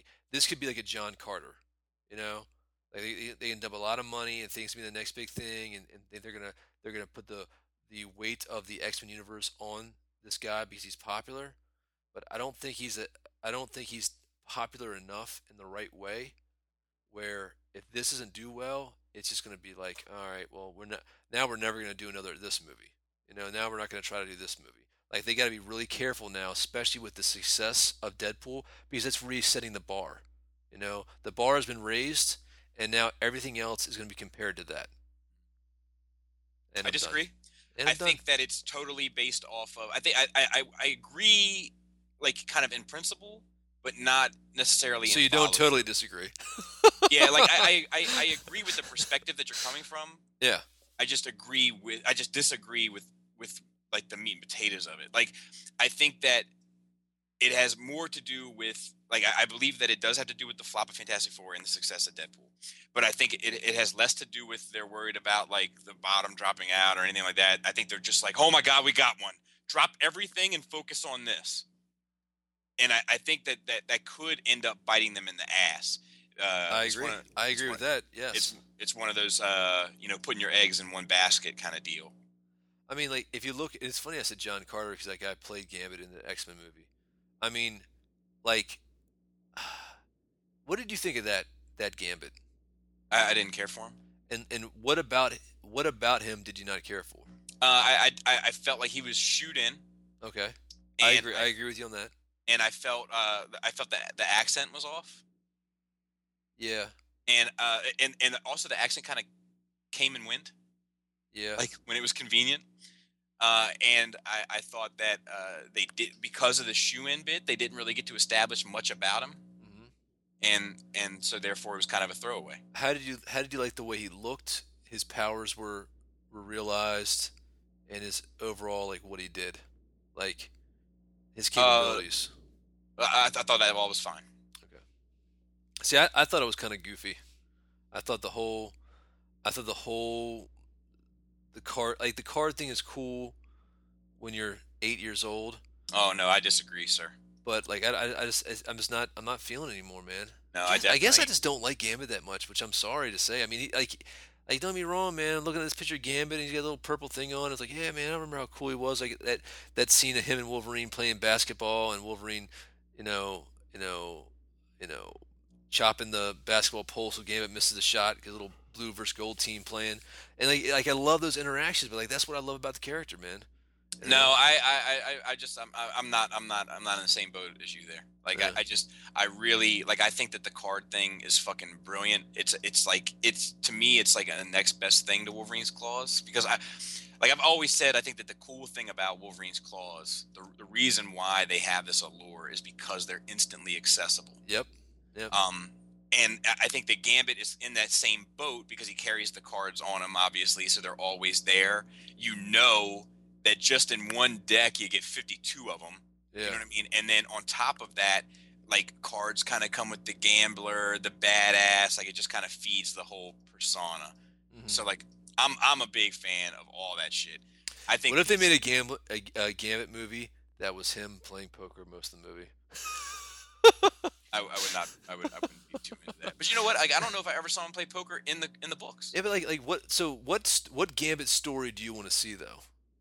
I like to see something new. Okay.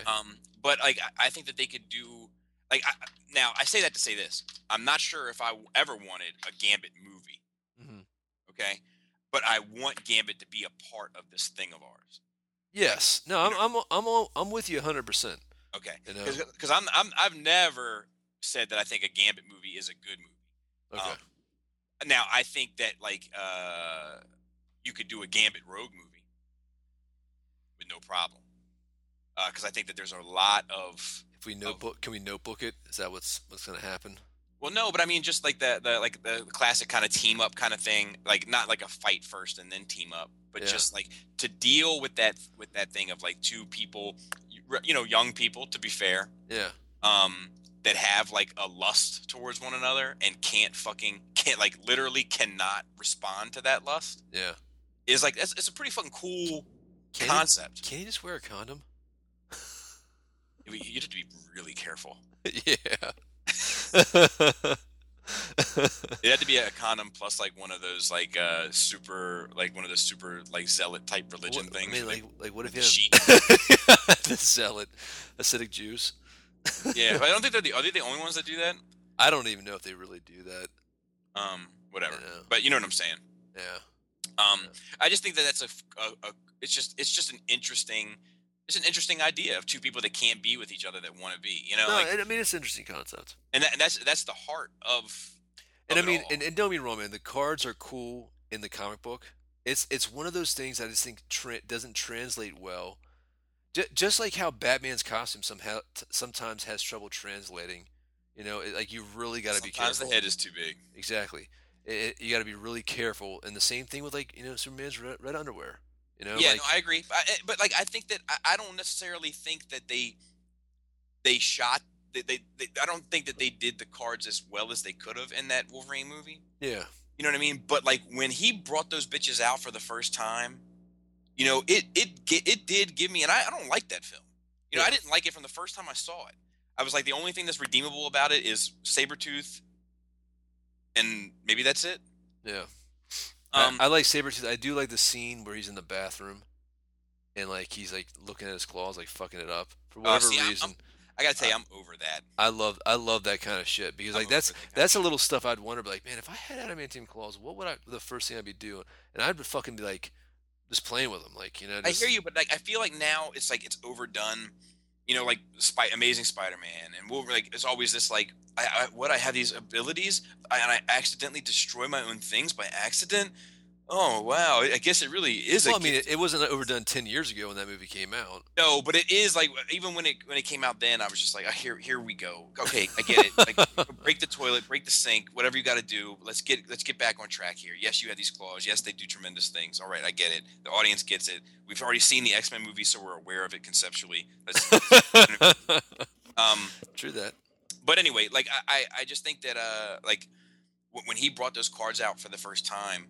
Like I that was for me like oh shit, like you know, like it was fan service, like it was, yeah, like a well received. See, fan service. I didn't like how they floated in the air. Well, it wasn't that they floated; it was slow motion. Was it? I think so. I don't. I think he was like making them levitate. I don't think it was slow motion. I don't think so. I'll have to go. You know, I'm gonna go find out right now. You want to pause it? Yeah. So. Still some disagreement, but my thing is like, all right, so he opens up his hand and like this giant like 3-foot diameter circle of cards, and they're floating. It does slow down for a second, and then his hand goes forward and they start launching, but they're still in the background floating as like a magazine. And the speed that they hit Wolverine is he's still going at a constant speed, and the people like the other stuff around them, they're levitating, dude. They're not traveling at that speed. That he I think that at. They're traveling at a fucked up speed, but I think that they're still traveling in that speed. They're not levitating. It's not like he like brings them all back to him. He is manipulating the way gravity affects those things. Maybe, but it's not like it's not like they're floating there and he's just grabbing them out of air. He flips them with his left hand, and, yes. And I agree. Like they come in a semicircle, so that's automatically fucked up, right? Yeah, I agree, but like they're going in that same motion. He grabs one. And throws it, and the other ones are just continuing in that line of motion. It's not like they're like laid out in the air for him to grab a hold of. And no, his arm goes forward, and the first one goes forward, and now the other ones are going like automatic. His arm's not moving anymore. He is levitating. They're going automatic because he flipped them. He flipped all of them, so they would continue to travel in that route of travel in a circle. No, the circle's fucked up. Yeah. But it's not like I don't feel like he's making them levitate. I don't feel like he could pick that card up. They're changing direction. Like he is altering physics. Yes, they're changing direction. I think that's stupid. Yeah. But I don't think that he's making them levitate. Like he could just lay them out on the table and like, and they'd all float up, and then he could. Well, no, I don't think it's that. I think it's something to do with charging them. Like he's giving them some kind of energy, which is changing the way that gravity and physics is applied. But like I would prefer if he like. You know, and I would also prefer like when he throws the card and it hits the guy in the chest, like it's like a little spark. Yeah. Like I don't want that. Like I want grab the card, fucking flame on. Yeah. You know, and then throw that. Yeah, I don't like a little pink around the diamond. But still, it was like, I remember watching it, and like when he brings those cards out, like it was like, oh shit, like, you know, like here he is, like this is it. I mean, it was cool to see that. I mean, it was one of those things. Like I say it all the time. Sometimes it's good to see a bad version of the character you like than not seeing them at all. And this was one of them. You know, I feel that way. God, this movie really is bad. I forgot how bad this movie was. You know what the worst part about this movie is? Fucking Wolverine's hair. He had like this like fucking mop. He had like mop going on. Like the, you know, Justin Bieber haircut.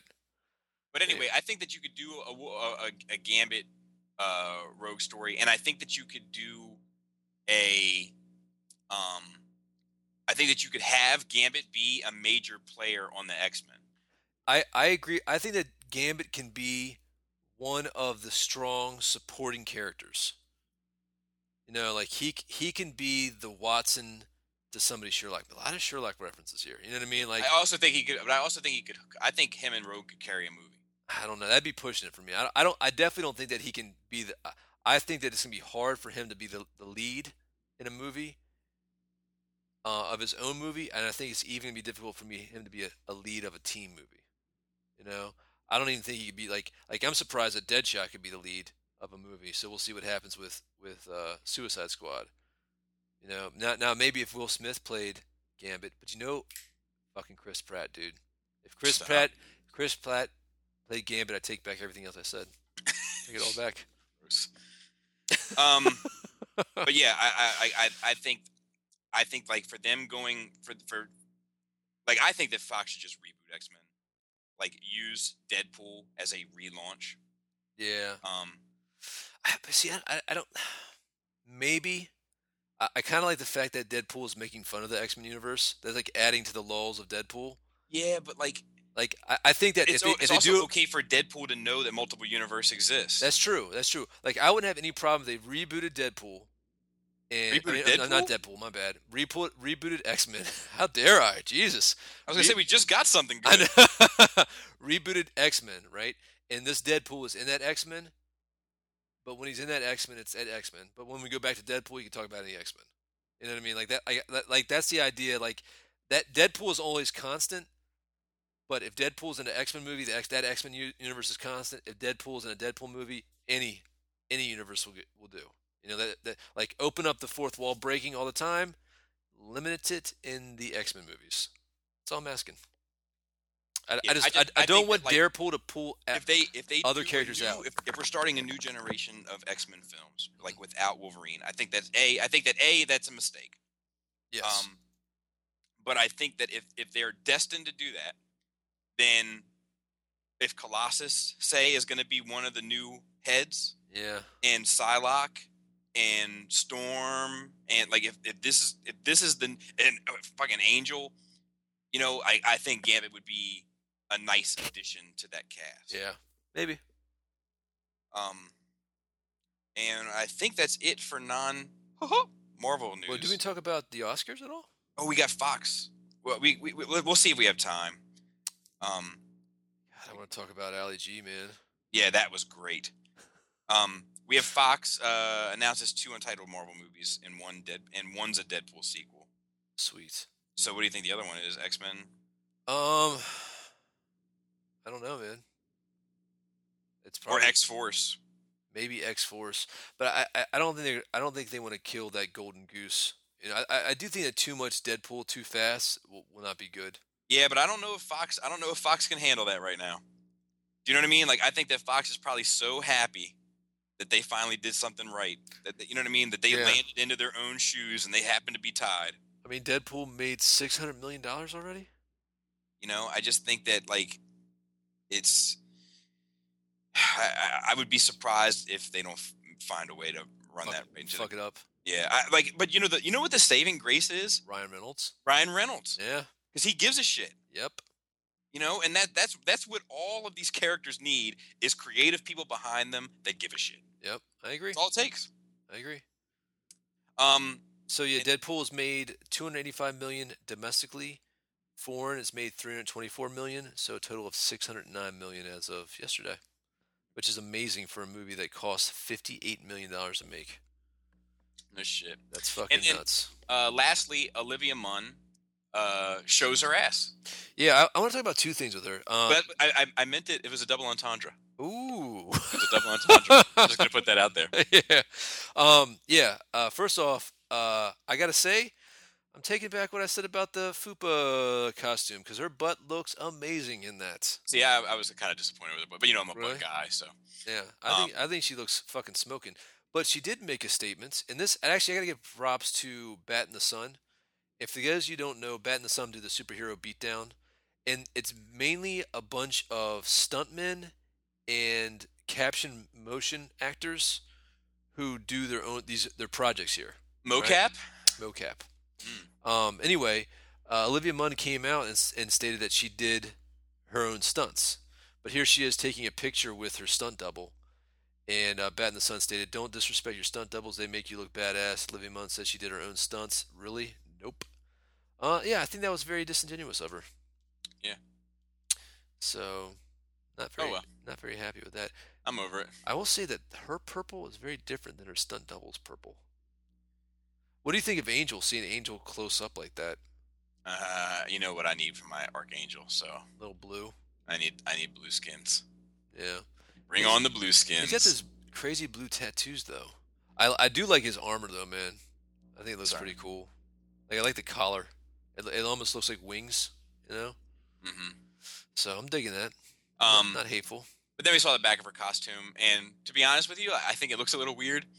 Really? But not weird. I'm just being critical. Like, I don't give a shit. It's fine. But like the way it like wraps around. Why can nobody please you? Well, like the way it wraps. Like, have you ever seen anything do that before? Like the way it wraps around the bottom of her butt cheek and then comes in. It is a little odd. It's strange. It is a little odd, but I mean, it's like okay. Like I kind of want to reach out and touch it. Yeah, I feel like go hard on it. Just you know, tap tap tap. Like, I feel like I just feel like it's a little weird. Like, I don't know. It's like she's using her mutant powers to keep that thing around the bottom of her butt cheek. Just let that bottom butt cheek hang out. Yeah, I love little under butt cheek. My favorite part. Yeah. Anyway, so then on to regular Marvel news. We have this bit about Ant-Man. Okay, so the guy came out and said that Ant-Man and the Wasp or whatever is going to be NC-17. Yeah. Director Peyton Reed. But I think he's taking a piss, right? Yeah, maybe. I don't know. I think it's stupid. Yeah. I think it's dumb even to make the joke. Really? You know? Yeah, I mean, it's like... Because I kind of feel like it's exactly up our alley. Like, just last week, we're talking about how everybody's going to go rated R now, and then Wolverine goes rated R, and then he's like, oh, yeah, well, we're going to go rated NC-17. How you like me now? I think I don't that's know. Where he was coming from. Maybe. I think that it's the joke that people are going to take serious. And I think it's dumb. And I don't know if he's joking. He might be being honest. Dude, I don't think that. I'll bet you green money, buddy. I mean, I think it'd be suicide for Marvel to do that. Yeah, I mean, can you see Disney getting by? Like, because people associate Disney with Marvel now. So, yeah. Like, yeah. It's not going to happen. I think he was. What do you need for NC-17 rating? I think it has to do with sex and nudity. Really? Yeah, like Kids is rated NC-17. Showgirls was rated NC-17. Yeah. I just think that. I mean, what could they do? Like, does Scott beat his wife? You know what I mean? Like, what could they do for violence and sex? Is there like a hate fuck scene in it? But if you think about like.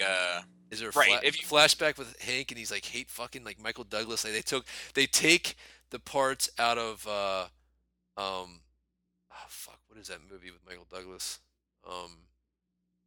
The one where Sharon Stone shows her vagina. Basic Instinct. Yeah, they cut scenes from Basic Instinct and make Sharon Stone the Wasp, and like they put it in that movie to get rated NC-17. Yeah. All right, for you guys out there that make your fan cuts, that's how you make it happen. Yeah. I think he's like making a, you know, like, I mean, I guess he's obviously making. Yeah, I think it's just like, yeah, oh yeah, guys. Like, it reminds me of a time I was driving home from the beach with my wife, right? Look, this is a good story. So we were young, and her dad was driving us. Mm-hmm.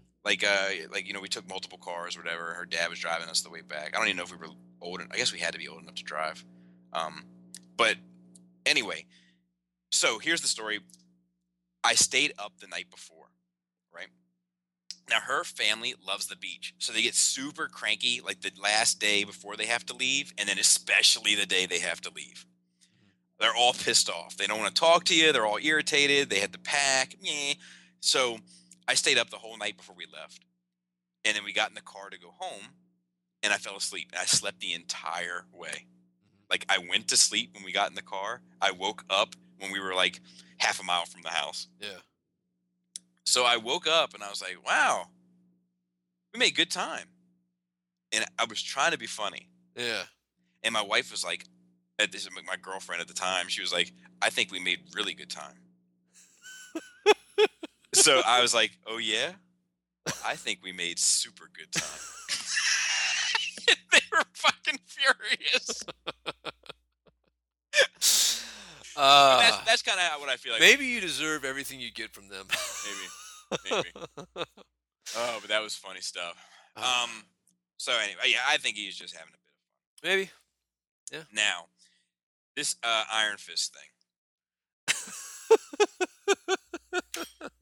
So, all right. This was shared to us from Graham C. Yeah. So I want to shout him out. He's been a supporter of the show, and we appreciate it. It really helps us out, Graham. Yeah. So people are outraged that an Asian American isn't playing Iron Fist. This is BuzzFeed News.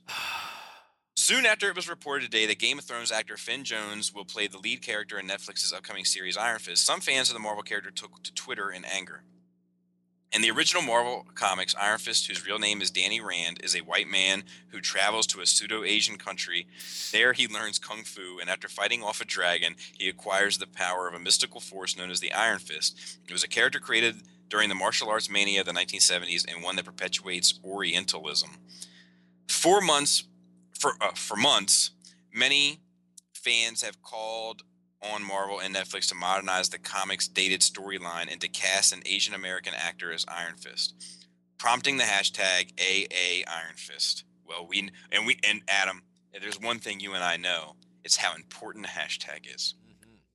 A community of Asian American activists called 18 Million Rising. I'll tell you what, not for nothing, those fellows might want to rethink their name. Yeah. Doesn't even roll off the tongue well. No. You can't even 18MR. That doesn't even sound right. No. Even launched a petition for the cause. While some are pleased that the rumored casting is true in the original comics, many have expressed their disappointment, etc. So here we are.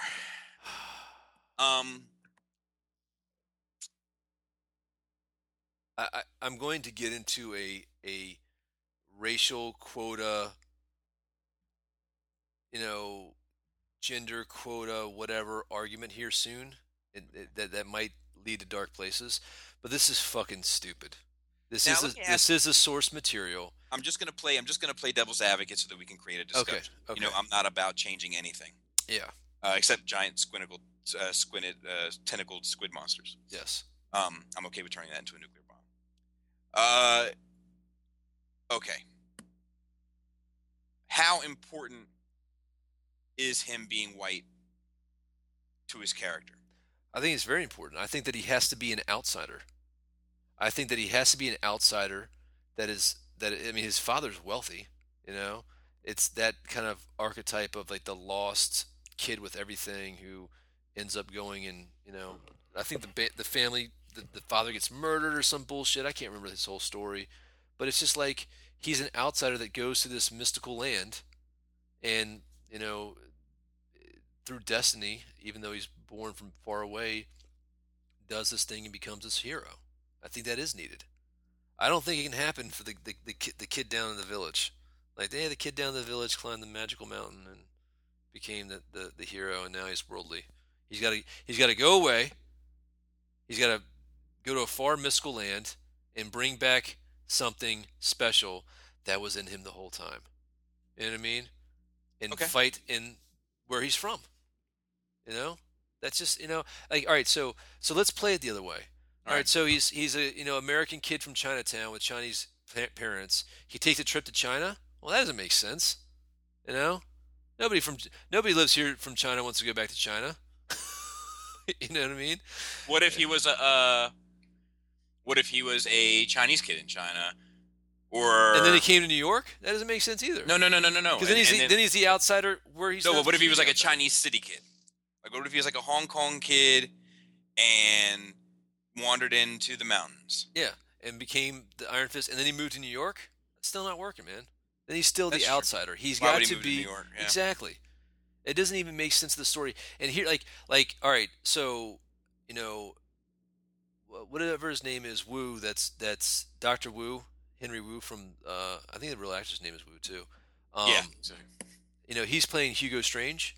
No issue with it. Looks just like him. And, like, and I even said before, oh, I didn't know Hugo Strange was Asian. Fits perfectly. I'm down. You know, don't care.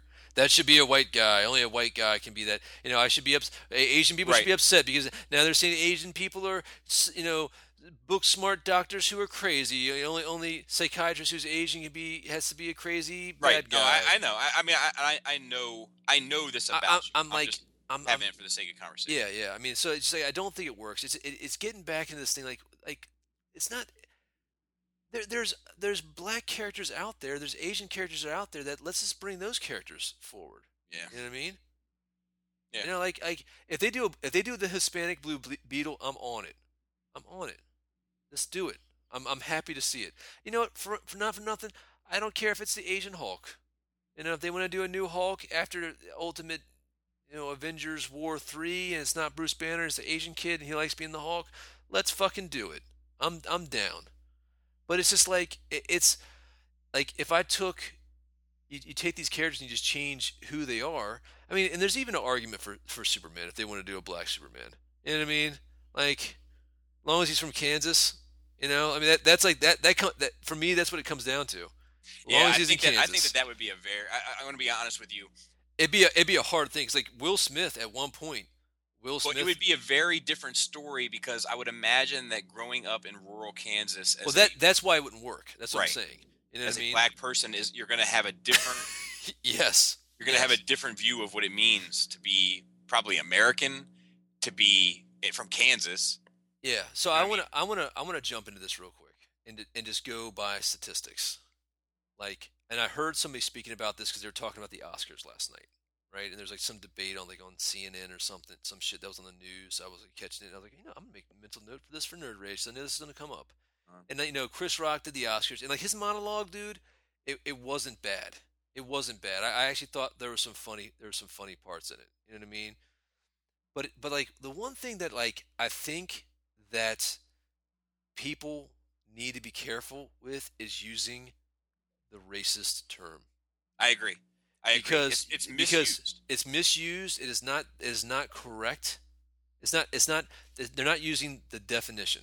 You know, to be a racist means that you believe that a certain race naturally, genetically, is inferior to in some ways. Like there's nothing that you can do about it. You know, like if you're Asians, you have a higher IQ. Like that is a racist statement. Like just you know that and it's not necessarily it's a dead philosophy. It's a dead theory. There was people probably back in the day who believed that. You know, like people believed at one point that Irish people were a subspecies of ape. And they were actually underneath blacks on the spectrum of higher life forms on the planet. That Irish people were under blacks in America. That happened. That was our history. Some idiot came up with that idea of measuring somebody's skull would tell you how. And the funny thing is, Einstein, smaller than average brain. You know, they have a guy they found, normal dude, lived a normal life. He had a CAT scan done, found out he didn't have a brain. He literally had like a millimeter thick piece of brain tissue that went over his brainstem. You can look it up. It's crazy as shit. Lived a normal life, and nobody knows how it fucking happened. Like he wasn't super smart, you know, but he wasn't like retarded or whatever. But whatever reason, that little film of brain is all he needed to you know, makes you wonder how many other people to get by in the world. Yeah, makes you know how many other people don't have a fucking brain. But anyway, like I saw this Saturday Night Live skit a couple weeks ago, and I wanted to talk about it. It's like white people found out Beyonce was black, you know, like, lost their fucking mind. Like, who really thinks that Beyonce isn't black?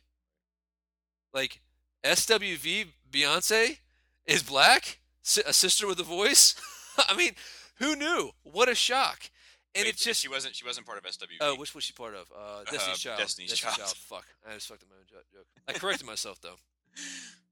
So, I guess you should edit that part out. It makes you feel like an idiot. But here's like I think that the issue becomes that a lot of the like what would end up somehow becoming truths that we cling to are predicated on bullshit.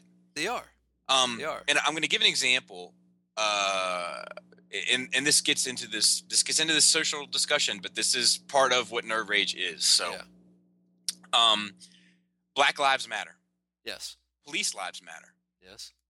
The implication to both of those sentiments is that there's a group of people large enough to want to protest against who believe black lives don't matter and police lives don't matter. Yeah. So my argument is bring me those people and I will believe your stupid ass argument. I agree. You know, and like that's where I start having like a big issue is like so much becomes predicated and based off of and built upon a bullshit theory. I'm only going from my own experiences, right?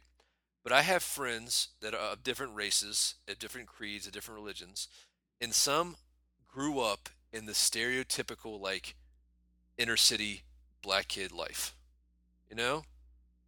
And you don't hear anything about it. You know, like when you get into a discussion about it, they don't buy into any of that shit. They're like, whatever, man. And like I have a guy that I work with, right? And he was from a very bad part of Chicago, and he moved to a very bad part of Mississippi, right? I think it's Mississippi, a southern state, but it's like total. You know, wide spectrum of where he's from, right? Dude is cool as anything. We can sit there, have a conversation about it, and like we can talk about racial issues in an open forum. And you know, he's even made statements to me like, he's like, "Hey Russman, no offense, but that's some white people bullshit." I'm like, yeah, you're probably right. You know right. What I mean? But like, but then on the other side, I have a friend that grew up in the exact same neighborhood as me. Went to the exact same school, was in all AP classes, free ride to college, you know what I mean? You know, mother made very, very good money and whatnot. And, like, every time I jump on his Twitter feed, he's, like, talking like he lived in the ghetto and didn't have opportunities. And I'm like, dude, you were not that guy. Your biggest problem when we were in high school is the low-income black kids didn't want to hang out with you. And you hung out with all the white kids, you know? Because you weren't apparently black enough, and like this is like something that we discussed back in the days. Like, yeah, like you know, and it wasn't until he moved and like reinvented himself, like literally, that everything changed. And I'm like, dude, what is that, man? I mean, a part of it feels like very phony, and I see it a lot. I'm like, are you upset that you don't have enough adversity?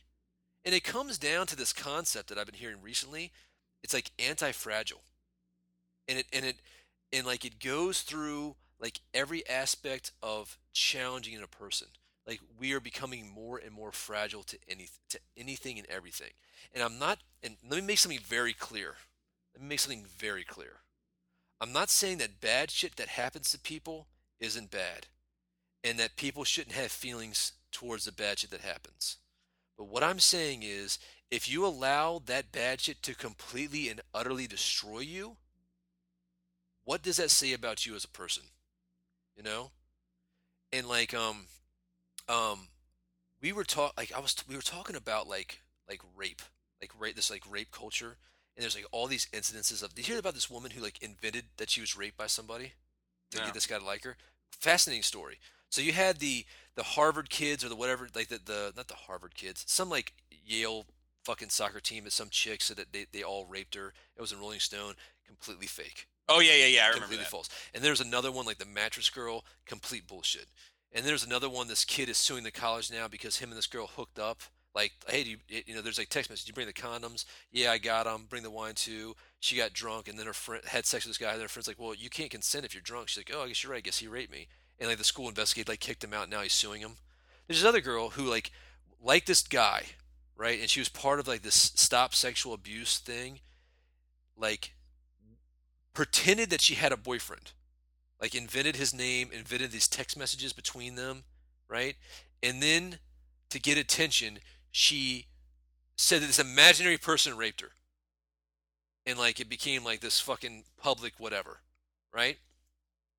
And like you ever seen the movie Rob Roy with I don't think I did. God, what's his name? Nielsen. Liam Neeson's in it, right?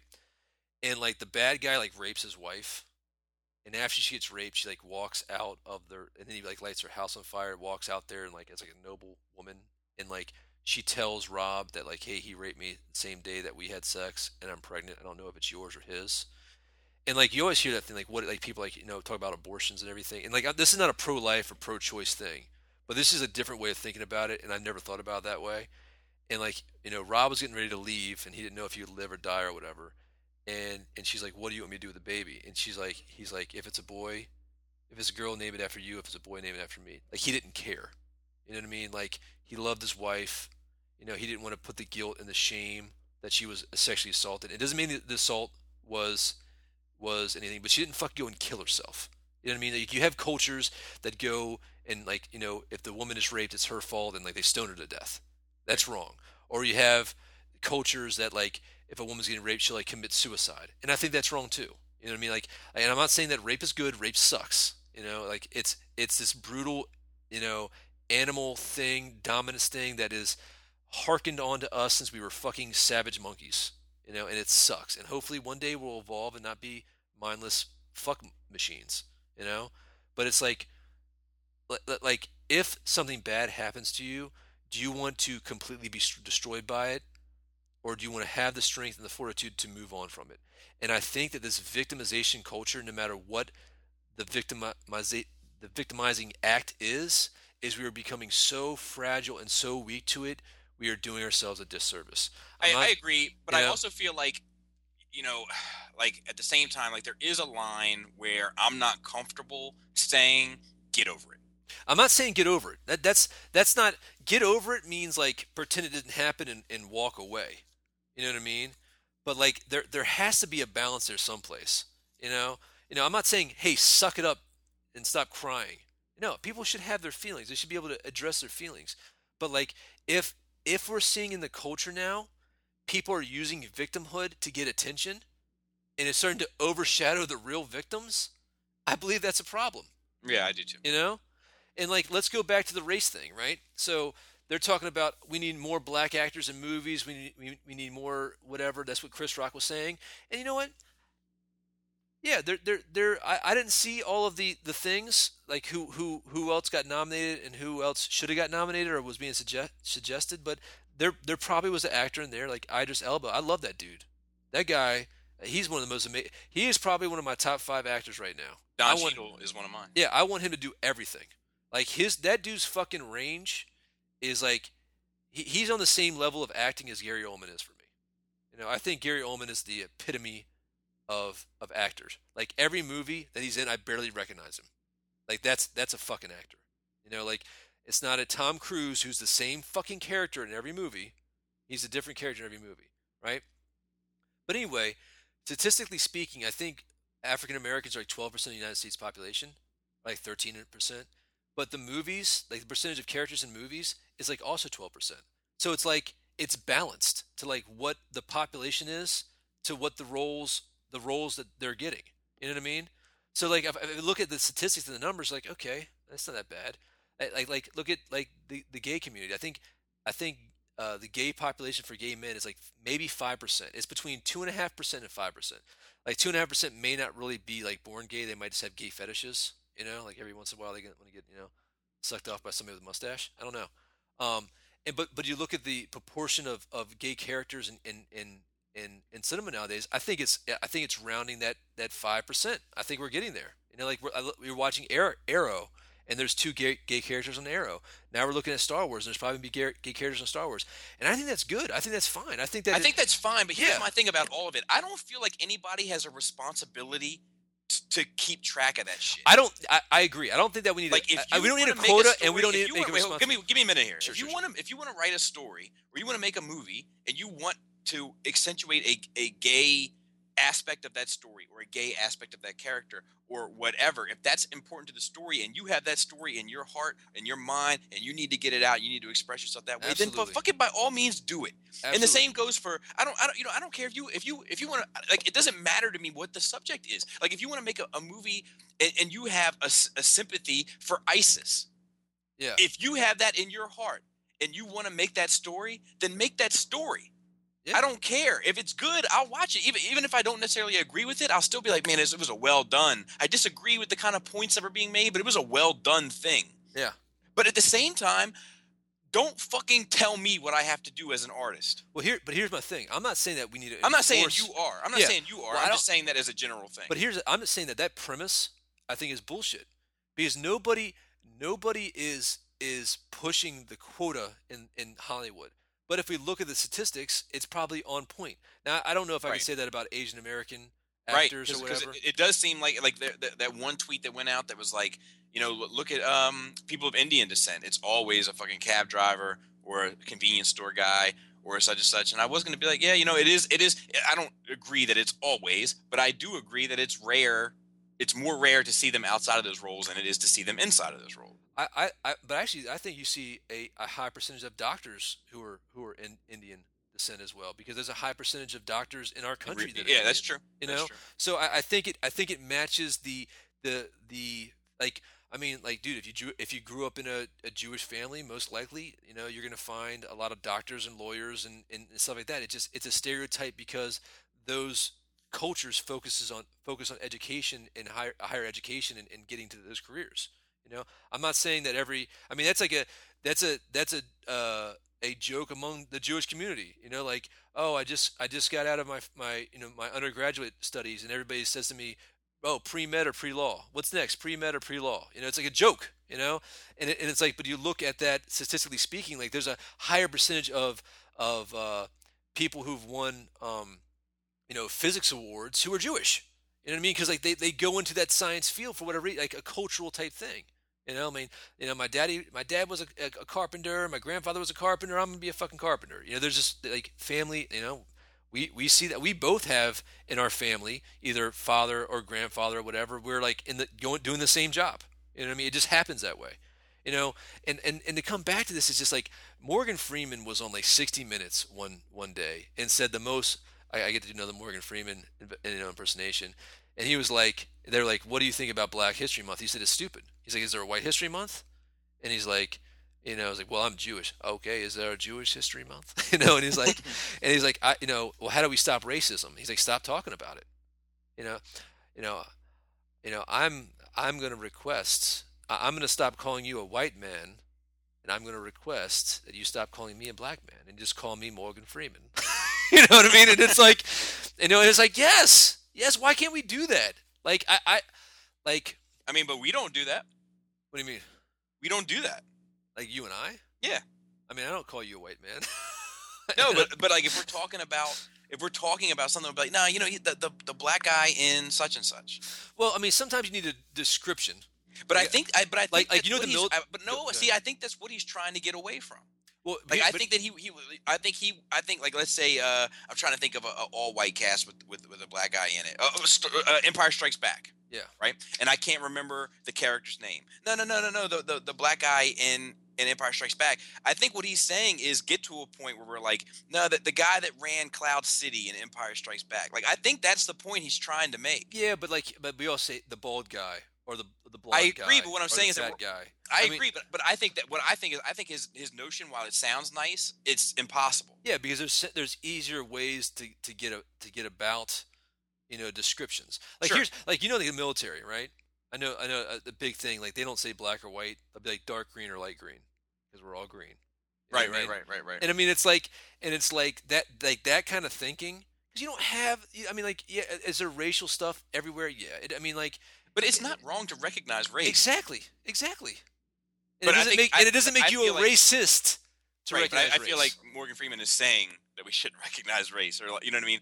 Like, and I don't want to disagree with Mr. Morgan. You know, I'm a fan, but I feel like his sentiment, while nice, is impractical. Yeah. Did you see him steal those cookies in the Oscars? No, I didn't. Like, I don't have cable anymore. Oh yeah, like at the end, Chris Rock had a bunch of like Girl Scout cookies from his daughter's Girl Scout troop, and they were handing them out. And Morgan Freeman just comes right off stage, like grabs a couple, peace signs, and walks out the other side. That's awesome. Like, give me your cookies. I'm sure he made a killing, Chris Rock, on his Girl Scout cookies. You know, I don't know, man. I think that if we build barriers with people, it's I don't know. I mean, I kind of feel like we're going backwards, dude. I do too. You know, and not for nothing, man. I'm gonna get political for a second. Like, I didn't vote for Obama the first go around. You know, I thought he was too. You know, I thought he was too green.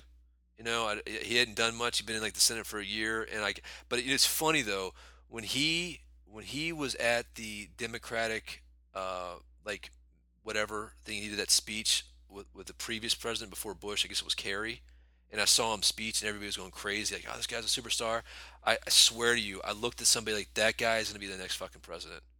I was like, I could just tell how people are so excited about him. I also think it's an astute observation of somebody being presidential as fuck. Yeah, he does. He is much more. He is more presidential in acting and demeanor since Ronald Reagan.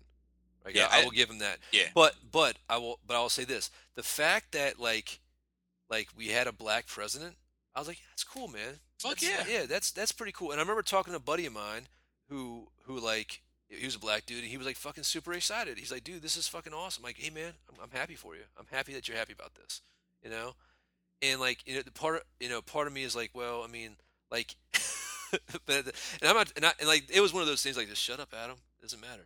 You know, let everybody have what they're excited about. People can be excited, but it's like, you know, isn't the fact that you're just happy because the dude's black kind of racist? You know what I mean? Like, I mean, or I guess it's not racist. I'd be using the term. It's racially motivated. Yeah, absolutely. It's a racially motivated thing.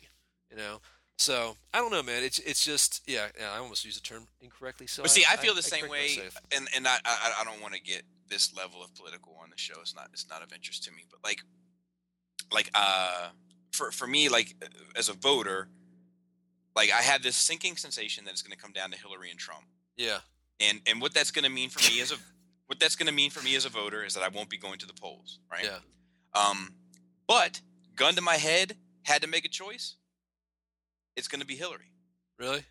Based on one thing and one thing alone. What's that? I can look down at my girls and tell them, you can be anything you want. Oh, okay. Yeah. That's it. Yeah. You know, so I understand where the guy's coming from to be excited. You know what I mean? Yeah. Yeah. So anyway, let's move on. I'd be like, pull the trigger. yeah, no kidding. Actually, that might be a fair response. Like, can I just say one thing about, like, the clown show that's going on right now? Sure. You know? Like, I find it funny. I find it, like, amazing. Like, you know, and we're getting into some other gags, but we have like people that have like, that are like some amazing people, like Ben Carson, like not for nothing. That dude just seems like a guy I want to sit down and like learn his life. And like, we have this clown show. We have this clown show going on. Like, it's the most insane thing. Like I, you know what I actually think is going on? And I, like, this is just, let me just say this. I think that Trump is trolling, and he's doing all of this so Hillary is elected. I think like he's in on it. I don't believe there's a point in time that I was like, oh, this is interesting. This guy is saying some interesting stuff. Like, he's not acting like a politician, so I found that interesting. Like, you know, this is genuine. But now, like, the closer we get to it, like, dude, this is all a big con. This is like wag the fucking dog. Like, nothing can stop this fucking sideshow, and the Republican Party is like fucked, and it, you know, like, and even Bernie, like, I don't agree with. Like the math, but that motherfucker believes what he's saying. Like, he says that shit with conviction, you know. And like, and not for nothing, man. Like, socialism sounds awesome. I just think that human beings, like mammals in general, are just too selfish, little creatures to ever make that shit work. You know what I mean? Because there's always going to be somebody skimming from the top. Everybody lies. But like, it's just a fucking clown show, man. It is. It's like, it might be the end of times, dude. This might be the... might be the end of American times, anyway. I know, man. We might have to move to Canada. Yeah. That beautiful city that we were in one time. But the only problem is they got ahead of the game. They heard all this Trump talk. They started building the wall of their own. Have you seen that video? Yeah, it's pretty funny. Fucking awesome. Right. And I got to say, I don't blame him. Do I? Anyway, shout out to Steve. That's why I wish we had another candidate to vote for. There may be one coming. There might be one coming. When you least expect. So... Batman vs. Superman. Yes. Dawn of Justice rooftop fight clip. Yes. Thoughts? Yes. I love it. Yeah, it's fun. I love it. It's more than fine. I got to be honest with you. I was underwhelmed. Oh, my God. But you're doing that thing. No. Wait a minute. I wasn't underwhelmed because I thought it wasn't... like, had this been the first time I'd seen most of that footage, I would have been impressed. Okay. But since it's like the third or fourth time I've seen most of that footage, I was unimpressed. So I guess when he catches that thing, it's gonna burst. Like what? Like my thing is, you know, at one point, Batman is putting the kryptonite beat down on Superman somehow, some way. Yeah. So was it the mist? Because Superman blew through that, and then like he kind of looked back to it. But then he shot that grappling hook and he caught it, which harkens back. Man, I used that word fucking too many times. Jesus Christ. Which goes back to like, you know, the Dark Knight when Green Arrow shoots that arrow and right. Superman catches and blows up in his face. Because then the next thing I guess we'll see is that punch that Superman blocks. I mean that right. Batman blocks. And right. Like, right. What right. the right. fuck, right. dude? Like, don't get me wrong. I'm a little upset that scene has kind of been ruined for me. But at the same time, I feel like it's hard as a motherfucker. And everything that I'm seeing thus far is getting better and better. There's even a little bit, and there were 6 TV spots, actually. I didn't put them all on here. There was even a thing where, like Superman's not even real. Like, he's making that statement about it. And I'm like, yeah, fuck with that. I want to get into that. I want to play in that sandbox. Let's get into this, man. Like, fuck, there's going to be some goddamn meat to this movie. Like, I'm getting really excited. I'm getting to the point now. It's like, I don't want to watch any more trailers. Like before I was like, fucking read all the spoilers. I need to make sure this isn't bad because Jesse Eisenberg was a little quirky and I don't know if I could take it. They're doing something crazy with Lex. And Zach, happy birthday, by the way. You know, what the fuck's going on, man? Happy birthday, Superman, too. Yeah, January 29th. I'm still in my ball of anxiety. Yeah, my glass box of emotion. Yeah, man.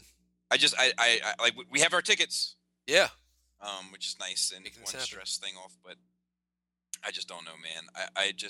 I need it to be good. That's all I can really say about it. Another Mattel toy box with the goofy Lex armor suit. It looks much less goofy. I agree, but it's still goofy. Yeah, I don't know what's going on with that headpiece. Yeah, that is the headpiece. It's looking a little Brainiac, dude. And like, I can see how they could tie that into the bat armor somehow. Like, you see, he's even got the bat armor gloves. Yeah, oh, wait a little yeah. bit. Yeah, he's got bit. Like the gauntlets. Maybe it's similar, and it's not the same mold. You see that also? Yeah, it's different. It's a lot bigger, it looks like.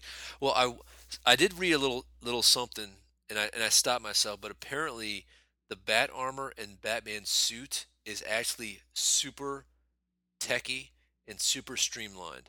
Like, his helmet is solid titanium. Like, but it can move. You know what I mean? Like, and there's, like, all kind of optics. Like, apparently he's got a detective mode, like in the video game. Uh-huh. Where it changes all the optics and everything. So, dude, I don't know, man. I think that they're going to do something super special with it. And if it's just normal bat suit... would you say it's going to be super duper special? Maybe. Okay. Maybe. Ultra. Super special. You're super special to me. Yeah, we'll get into that later. But it just says Lex Luthor, so we know that Lex is in there. You know what I kind of want, though, man? Like, I know, apparently Lex's dad is supposed to be dead, But I hope it's I hope there's a twist in that. You know, I don't know, man. We'll see. I mean, yeah. it can work. I mean, we've already seen pictures of Jesse bald, though. Did you see this Ben Affleck rewrote the Batman vs. Superman script? While in the Batman costume? Yes, I did. The Oscar-winning screenwriter would go into wardrobe, get all suited up for the day in his Batman suit. Then he would sit around reworking the script. Ben wasn't thrilled with it and would find himself on multiple occasions fixing it the day of. That's tight, dude. And it comes back to that one scene of, like, you see him. It's that one photograph. You see Ben and Zach in front of the camera, and, like, Ben is telling him something. And Zach's just, like, kind of looking at him like he's listening. And it's like, dude, I hope he had... Because you know what, man? I mean, Argo was amazing. You know, I'm even a fan of Good Will Hunting. Yeah, sure. You know, I could watch that movie over and over again, mainly because of Robin Williams. But I think Ben Affleck is a talented dude, man. I think he is too, but I'm still not. I'll tell you that doesn't do anything more to solidify my faith. I hear you. Well, I think that I don't think anything can. Nothing can stop that now until you see the movie. Shit, we did miss one thing. We'll get back to it. So I don't know, man. I think that's cool. And I hope that he does a Batman movie. I hope they move forward with that. Yeah. And I hope it's before Superman. I think it's gonna. It the next. Well, there's no plan for another Superman movie. Well, I'm sorry, before Justice League. Oh, okay. There's gonna be another one. There's gotta be. I'm just saying, like according to DC's like schedule list. Yeah. Zero plan. Huh. So you put on here the Joker, the list of 7 most fucked up things. Yeah, you want to read it? Yeah, sure. So 7 is when he beats Robin to death, which is Jason Todd Robin, for those not in the know, which was Robin 2. Nobody voted for me. Correct. Go ahead. Wait, I'm sorry, I fucked up. You got to get back. What am I supposed to start with? Number 6 is dinner is served. Okay, all right. So, but let me go to that one. And this is when Joker like sliced off his face, and then he had it back, and it's like stapled. This is Death of the Family. This is a really like well-loved story. Like the cool for those not in the know that are curious about this Death of the Family book, because it does look beautiful on a shelf. It's fine. The book is fine. I don't think it's anything stellar. I think it borrows a lot from the Dark Knight Joker in terms of tone. Yeah. But I wish it did a little bit more new Joker stuff. But the cool thing about Death of the Family, and I don't know how it plays out in New 52 canon, is that Joker does kill the Bat Family. Not literally, but figuratively. Like that. And that was his goal. Yeah, he destroys the trust between the other members and Batman. And, like, the Bat Family should, I'm not sure what they did, but it should never be the same. And it's a very cool concept, and it's a very cool way to make the Joker have, like, a consequential, like, lasting repercussion type of act without killing off a beloved character. It also goes to this crazy concept that Joker never wants to know anybody's true identity of Batman. It would ruin the joke for him. Right. Like, and even in this, he kind of had an opportunity to learn everybody. He had everybody. Mm-hmm. And the gag is at the end they're all tied up at this dinner, and they're bandaged. They're all bandaged up, and he lifts these things up, and it's everybody's face. They're staring down at their face, and he's feeding it to them. Yeah, but it's not really their face. Yeah, it's all like a clone face or something. But he made Batman choose to save somebody, basically, right? Yep. Yeah, and of course, doing the paternal instinct, he chooses Damien. So 5 is the baby killer. That was in No Man's Land. That's also when he killed Commissioner Gordon's wife. Right? Yeah, and then said he was going to hire a lawyer for Gordon punching him. Yeah. No, Gordon shot him in the knee. Oh, okay. Okay, yeah. Shot him in the knee. I'll never walk a... Like I get it, like your daughter. No, well, I think... Does he first punch him? Maybe. Because I think he might first punch him, and then Joker's like, Commissioner, I will have my lawyer. You know, like, I just killed your wife, but I'm not going to tolerate this brutality. Yeah. Let's see. 3, let's face it. I'm not sure what that one is. I think it's when Joker cuts off his face. Okay. Yeah. You know what? Not for nothing. I wasn't into that. Yeah. It doesn't. I don't like it. I didn't like it then. I don't like it now. How did he even get his face back? I don't even know. Because that was after Death of the Family, and I didn't read anything continuity-wise after Death of the Family. Yeah. He seems to have taken up skinning as a hobby. That was Dark Knight Joker in a 2008 graphic novel called The Joker, where it was based on the Dark Knight Joker universe, which was a really cool book. Yeah, yeah. Harley was in it. Yeah. I don't. Was it a Dark Knight Joker? He looked like. He looked like him. I got the impression because Batman didn't look like Batman. No, maybe not. I can't remember now. Yeah. But I mean, it heavily influenced. Yep. And then one, A Spineless Act, and that's where he shoots and kills. Shoots and paralyzes Barbara Gordon.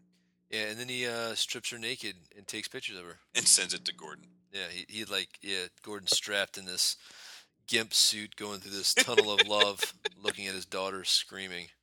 Yeah, it's terrible. Yeah, it's horrible. And I think that a lot of people think that he raped her, but I don't think he raped her. He just left her there to die. Let's read this real quick. Let's see what they say. When the one of the no-brainer... No, it never says that he raped her. I know. Whenever I open up a copy of The Killing Joke and mean every time, I get really baffled by the amount of terrifying and gross imagery in the storyline.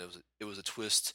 The Joker shoots Barbara Gordon point-blank in the belly, paralyzes her, then kidnaps her father, Jim Gordon, forces him to look at naked photos of his injured and possibly molested daughter, all while the Joker sits on a throne, commenting on how every single day can make you mad.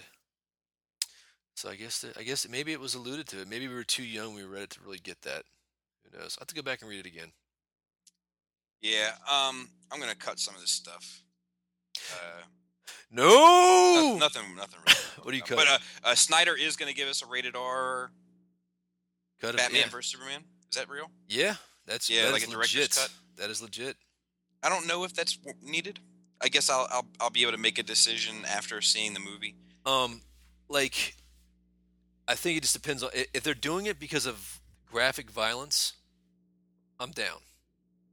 I'm good. See, now I feel like that's very Saw-ish of you. Well, you know, it's bad. I think there's a certain level of violence that Batman does that can probably be rated R.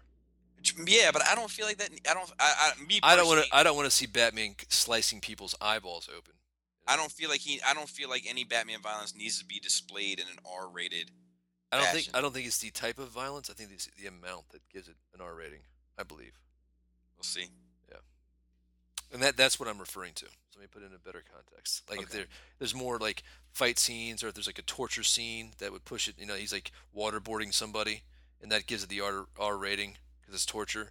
Like waterboarding is in that, or enhanced interrogation techniques.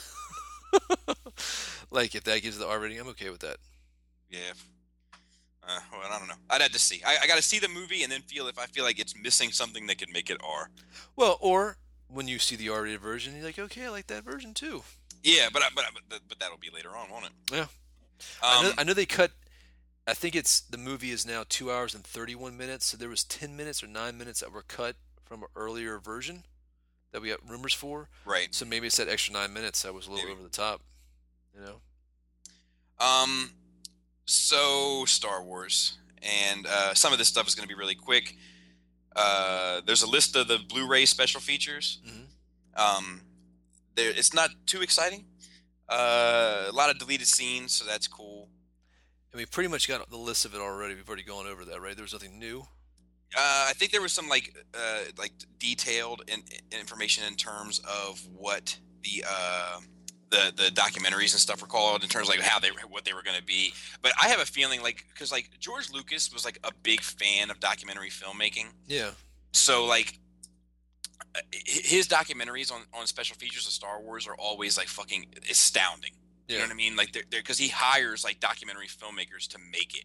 Mm-hmm. So like there ends up being like these hour and a half long epics of the making of Star Wars. Mm-hmm. And I don't know if we're going to ever see that again, which is unfortunate. Time will tell. 40% of the footage is his neck, but, you know. Right. But we won't know for sure until soon. But I just don't see that happening again, mm-hmm. Which is unfortunate because there's a lot of greats making Star Wars documentaries. Yeah.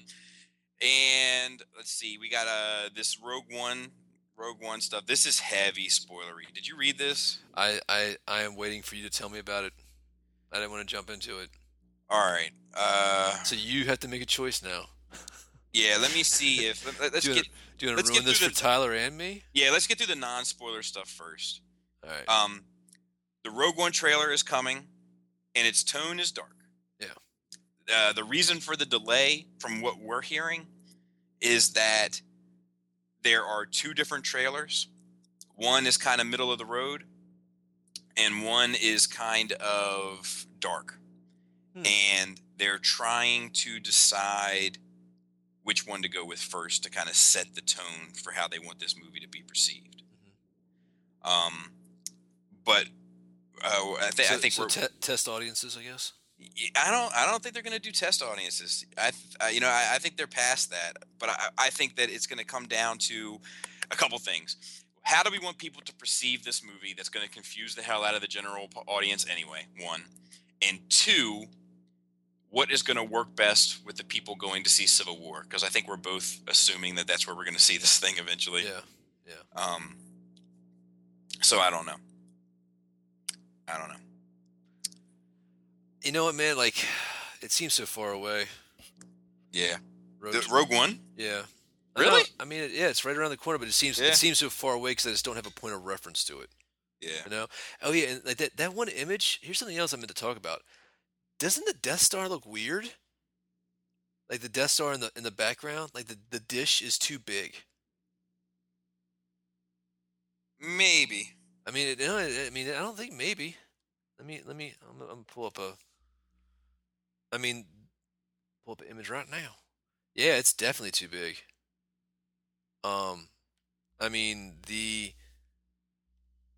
This Death Star that we're seeing a picture of, the dish in the center is probably a good, like, 20% of a facing side, and the normal Death Star is like maybe 10%.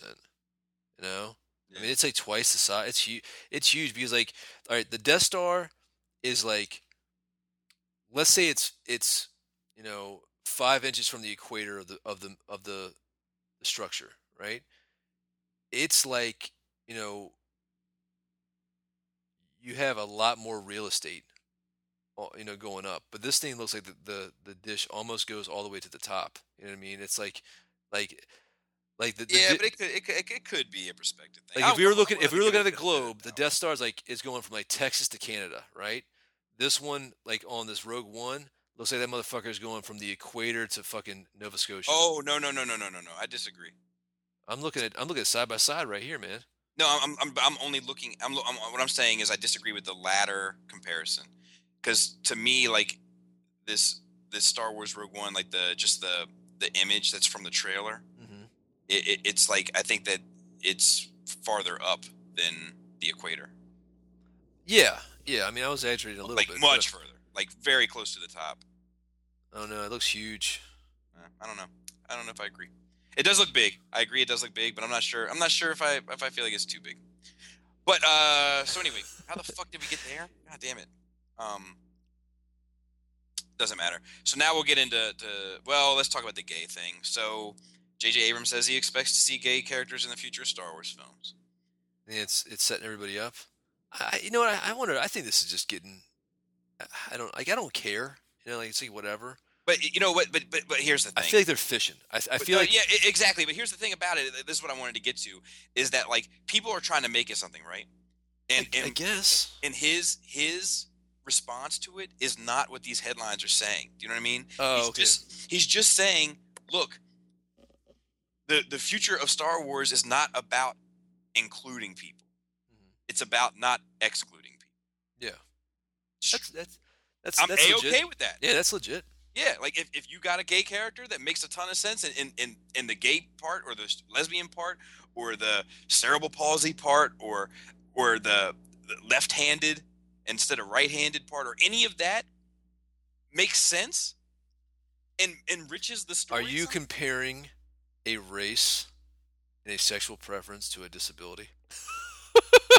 Left-handed isn't a disability. Cerebral palsy? Yeah, well, that's why I also said left-handed. Because you realize that rocky road you were driving down. Yeah, well, that too, but also like, isn't cerebral palsy genetic? I don't know, maybe. So it was actually maybe a backdoor compliment, man, I don't know, or whatever.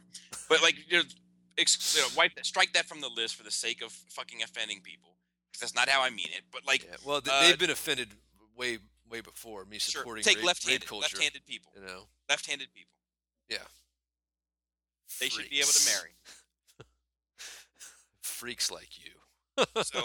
so anyway, if they come across the ship, and this ship, all the controls are on the left hand, like the left side of it, and it's like, holy fuck, good thing we got Joey left hands. You know what I mean? Then good. Yeah, man. Then good. Yeah. Well, okay. It's odd. Like, I don't know, man. Like, sex is so odd, and it's even odder because we're so all fucking obsessed with it, yeah. So much. And like, and now that we're getting a little, we're getting away from our Puritan ways in this country.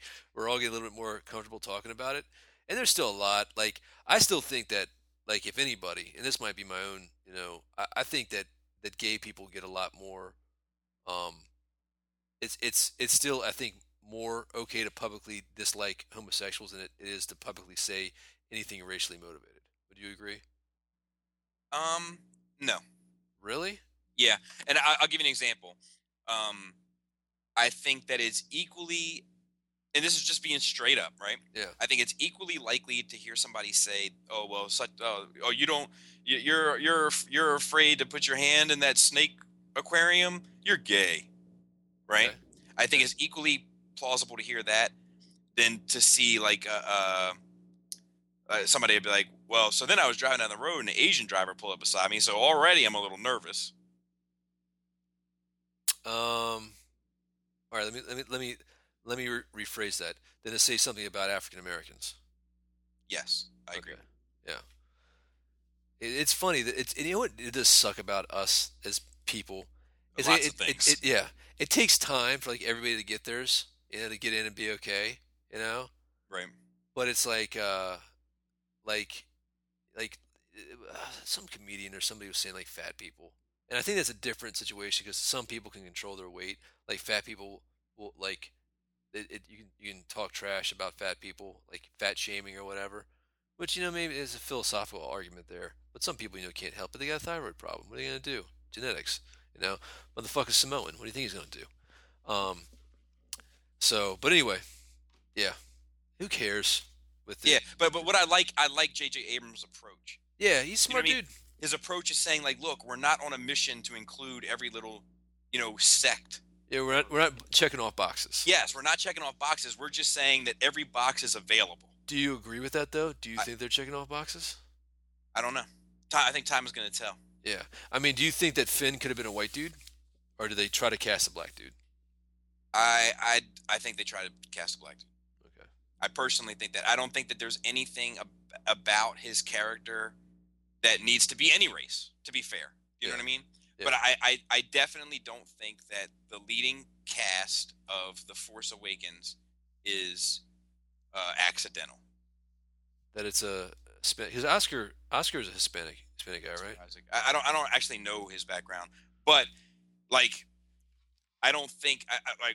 Well, let's just that we have a black male lead, a female lead, and then maybe he's white. He's Guatemalan. Okay, and then I don't even know if people see him and say like, oh, look at the Hispanic guy. Do you know what I mean? I mean, I mean, if somebody asked me. What? I just don't know if it strikes the same way. Like, I don't know. Are you saying that he's not Hispanic enough? How dare you? I'm saying that I don't know if people. If I don't think he fits the Hispanic stereotype that Middle America sees as being. This is an obvious attempt to be inclusive towards Hispanics. Okay. What I'm saying is that I think that it is not by accident that we have a black character and a female character. Okay. And I don't have any problem with that. I love both those characters. Yeah. But I think that it is, and you know what? I could make the argument, and I wouldn't argue anyone that argued with me that it may have been needed. Star Wars probably does need more black characters or white or female characters. I would agree with that. So like I don't have an issue with it, but I do think that may have been a matter of including. Well, I here's one thing that I think that's important. They're like, if you look at Lord of the Rings, right? Not very many female characters, not really good, well-written female characters, right? But like, that was that dude's whatever. You know what I mean? It is what it is. It's an older piece, right? So I think with stuff like that, it does need to go back. We don't need to reinvent that. It is what it is. But right. Moving forward, yeah, we do need some more diversity to match the diversity that we kind of live.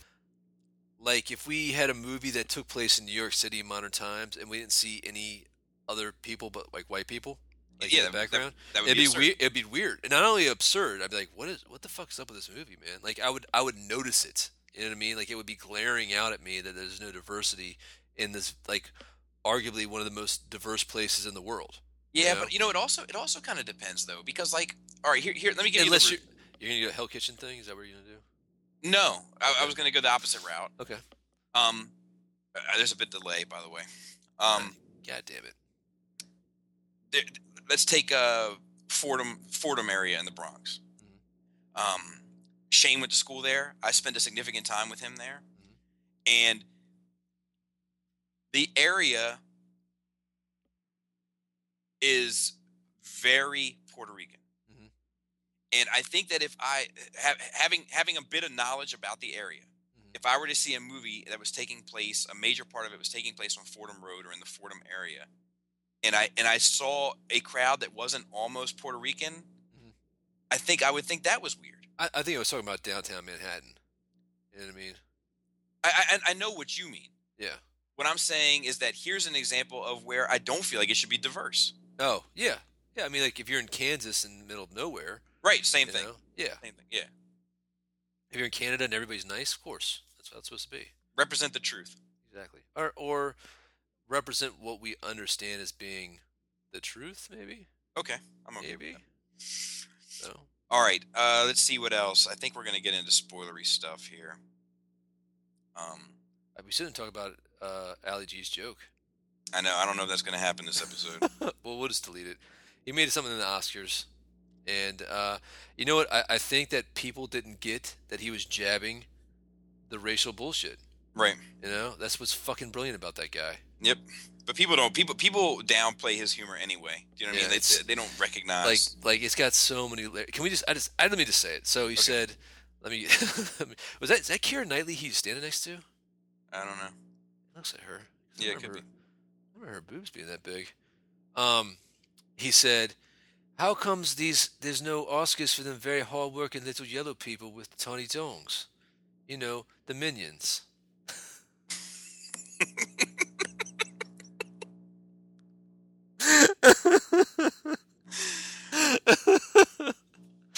Oh, man. Well, you know, like, awesome. the beauty of that joke is that people think it's about Asian people. Yeah. And his character is not talking about Asian people. It's funny. Yeah, and I guess people were tweeting only 1%. How about hashtag only 1% to reflect the fact that Asians have received only 1% of Oscar nominations in history? So, yeah, good. Go for it, Asians. It's your time to shine. Yep. Fucking anyway, all right, let's burn Hollywood down. Let's get into spoilers. Let's finish strong. Okay. Rogue One spoilery stuff. Tyler, if you want out, now's the time. You don't want out, Tyler. I don't think you want out either, Tyler. Stick around. Here's the beauty of what is about to happen in Rogue One. From reports we're getting, sent directly to our emails. I'm going to let you think whatever you want about that. Word is the Empire is going to hire, under the Moffs, the Empire is going to hire a team of bounty hunters to track down these stolen rebel plans, or these stolen Death Star plans. The rumor is that Vader is going to be tagging along with them. Ooh. The better rumor is the team of bounty hunters, the exact team from Empire Strikes Back. Really? Yeah. So Boss, all those people, no disintegration. Boss, Zuckuss, Forlom, IG-88, Boba Fett, Dengar. Wow. Like that can't be true, man. That's just too good to be true. Right? Yeah. Like how badass would that be? Like, first of all, to be able to just have the opportunity to see them all in action, right? And then what that scene in Empire would later mean. If they did that, though, they'd have to cast Boba Fett as a actor that his mask would be removed. You can't, like, you could not have all the bad guys in, well, maybe. Dengar's face is up. Yeah. Yeah, I guess. And that little turban thing he's got going on, right? Yeah. Well, here's the other thing is that, like, if they kill, like if Boba Fett kills one of these rebels and disintegrates them, that'd be cool. Right? Yeah. Yeah. Holy fuck. That'd be cool. Yeah. And then we're going to move on to episode 8, and this is two things, and they're both... I don't think I can move on from that yet, man. No? I think I need to marinate in that for a second. We can talk about it. Go ahead. So, well then, the only problem is that, I mean, is Rogue One, because Rogue One happens between 3 and 4, right? Right. It's not 5 and 6. Correct. And we know that for a fact because the Death Star that we've seen, which that image is legit, right? That's been confirmed? Yes. Okay. That is a completed Death Star.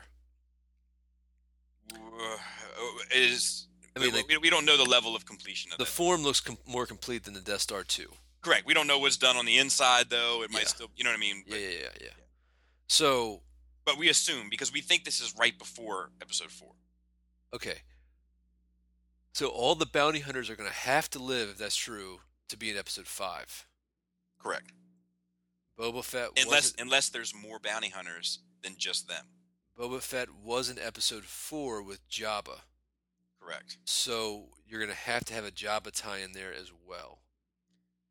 Because he's been working for Jabba the whole time to find Han. And it's safe to say that during this time frame, he was working for Jabba right prior, because basically Rogue One is kind of happening at the same time that Episode 4 is happening. It's just like, maybe a couple weeks before. Right. So that's the impression we're getting at. Yeah. So it'd be a hard thing to say that Boba Fett was probably already working for Jabba. You know what I mean? Not necessarily. So because he could be working for Jabba. Like, he could be like, we don't know what capacity he's working for Jabba anyway, right? Like, for all we know, it could really be like a buddy situation. No, I think we do. We have some capacity. He was with Jabba to see Han in episode 4. Right. Wait, you didn't let me finish what I'm saying. Okay. They could be buddies. I guess so. It doesn't need to be a working, like, I'm working for you. He's like, look, man, where are you going? Oh, I got to go check on this Han Solo situation. I'll come with you. Yeah, but then at 6, so we have Boba taking Han back to 6. There's a certain amount of time that's transpired for 6, and he's still hanging out with Jabba there. Yeah, but he could have been hired later on. See, I don't know if he was, like, I don't know if he was on the hunt. Like, I don't know if he was hunting Han Solo in episode 4 as much as he was just with Jabba. Well, I definitely think he was with Jabba in episode 4. Right. I think that Boba is one of Jabba's henchmen. Okay. Yeah, I'm on board with that. I think he might freelance, but I think if you want to go hire Boba Fett, you need to go to Tatooine. And actually, I think in that Vader book, he does hire Boba on Tatooine. And that book is in canon now. Right. I have to go back. I got to give that book to you next time you come over. So that's my only thing is that the Boba Fett bit, it does make sense, or maybe he. Maybe they hire the Hutts to do it. You know what I mean? And that's attaching it back to the Hutts. Yeah. I don't know. I mean, it's interesting how they're going to weave this all together because they have some front and back and side that they got to worry about. You know, being episode 3, episode 4, and then what they've done with the new EU. Yeah, ECU. ECU. Mm. Episode 8. There's a rumor that we might have a title. Yeah. So Tyler, if you don't want any episode 8 spoilers, definitely get out now. I mean, I don't think the title. That's I'm just saying it for Tyler, not for you. Yeah. The rumored title is Tales of the Jedi Temple. I'm not buying it.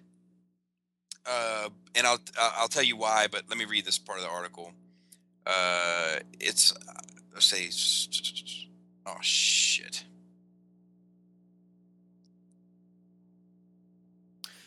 I clicked on some click-a-link. Oh, well, I will... an image has surfaced on Reddit and Facebook claiming the Star Wars Episode 8 is Tales of the Jedi Temple. It is said the Tale of the Jedi Temple image is a promotion...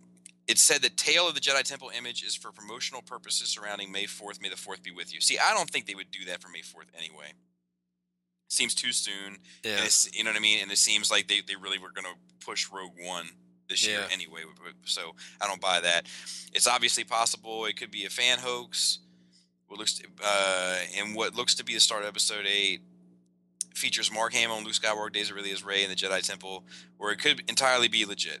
Mark Hamill also released a pic of himself and his daughter's dog with Star Wars Episode 8 Space Bear from the director's chair. Now, Space Bear is what it's being called, like for production purposes or whatever. Okay. But anyway, just mentioning it. I don't think it's going to be the title. It's funny how Luke looks like Obi-Wan, man. Yeah, I know. Fucking with me. And then the last bit was we got more pictures from the set of Dubrovnik. We were talking about this earlier.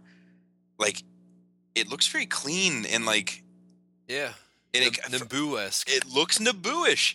Mm-hmm. Now, I don't necessarily think it is Naboo. And like there's one picture there. So what it is it's like what they did was they took the fucking structure of buildings that are there, and then they built these like oval doorways out of them. And the oval doorways are lit with a yellow light, and then inside there's like tech stuff.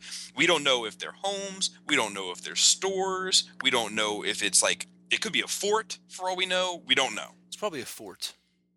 It's a fort. See, I think it's a store. I think it's a series of stores. I think it's a store. Well, we know that there's stores there, like, because we see the glass and like the display. So it's probably going to be, you know, they're still active stores. So whenever they swap it out, we'll probably, you know, see what happens. I have a feeling it's going to be a shopping district. Yeah, but at any rate, it just does look very Naboo-ish. The only thing that makes me think it may not be Naboo is those like droid keypad things, like the R2 plugs into. That doesn't seem very Naboo to me. They had those in Naboo. It just doesn't strike me as something that you'd see on the doors of Naboo. I don't know. I mean, that'd be more Naboo because that's where those Astro Droids are from. No, I mean Astro Droids are everywhere. Yeah. But I mean, that's where R2's from. Mm-hmm. So, I don't know. The Star Wars underworld. I don't know. But anyway, and then real quick, the one thing that we missed, this Daredevil trailer. Yeah, it's something. Yeah. It's just more fucking... I like it. More darkness, more mists, more shadows. I like Elektra. Yeah.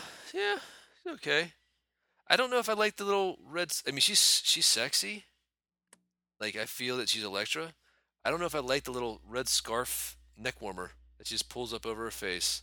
I feel like she's an attractive enough woman. She probably need more to cover up. Yeah. You know, to you know, people know who she was. Oh, she has really long, thick black hair. She was obviously, you know, whatever. I don't know if she's Greek or whatever. I don't know. Yeah, she's Greek. Olive-skinned. You know, just... I don't know. But she had this little red handkerchief. Couldn't see any of her nose or mouth. Beautiful eyes. Nice stylized eyebrows. Great cheekbones. You know, I just don't like that. You know, I think she'd need a little bit more. Here, I got a sample of her hair that was whipping around everywhere as she was beating my ass. You know? So. But, I mean, the fight choreography, again, looks amazing. So, Punisher. I mean, it's gonna be good. I like that dude. He feels like he could be Punisher. Yeah, I agree. You know, I like there's a little beef between Foggy and Matt. And I like the premise. Apparently, like it's one of those ideas where, you know, whatever action happens, there's gonna be another, you know, reaction. And if he is taking out all of the the drug dealers and the bad guys in the city, in the, I guess, the Yakuza or whatever, the Japanese mob, Yakuza, just kind of like lay low, like, okay, we'll let this dude take care of stuff. And you got something going on with the hand, and Stick is back in it, and so we'll see what happens. That last guy fucking whipped his ass last time, yeah. You know? Now he's got this super, damage-resistant body armor, so we'll see what happens with that. Right. So, yeah, dude, down. I'm going to save this 25 old comics with the contexts that are beyond disturbing for next. Well, I think that's better a visual thing anyway. We should probably just link it to... whatever. There's some pretty funny stuff in there. So we got some time. We got a good 15 minutes. Yeah, but we got a couple more things to go through, though. Oh, do we? My bad. Yeah. So I'll just sit here and shut the fuck up. My bad. We got a couple more reviews.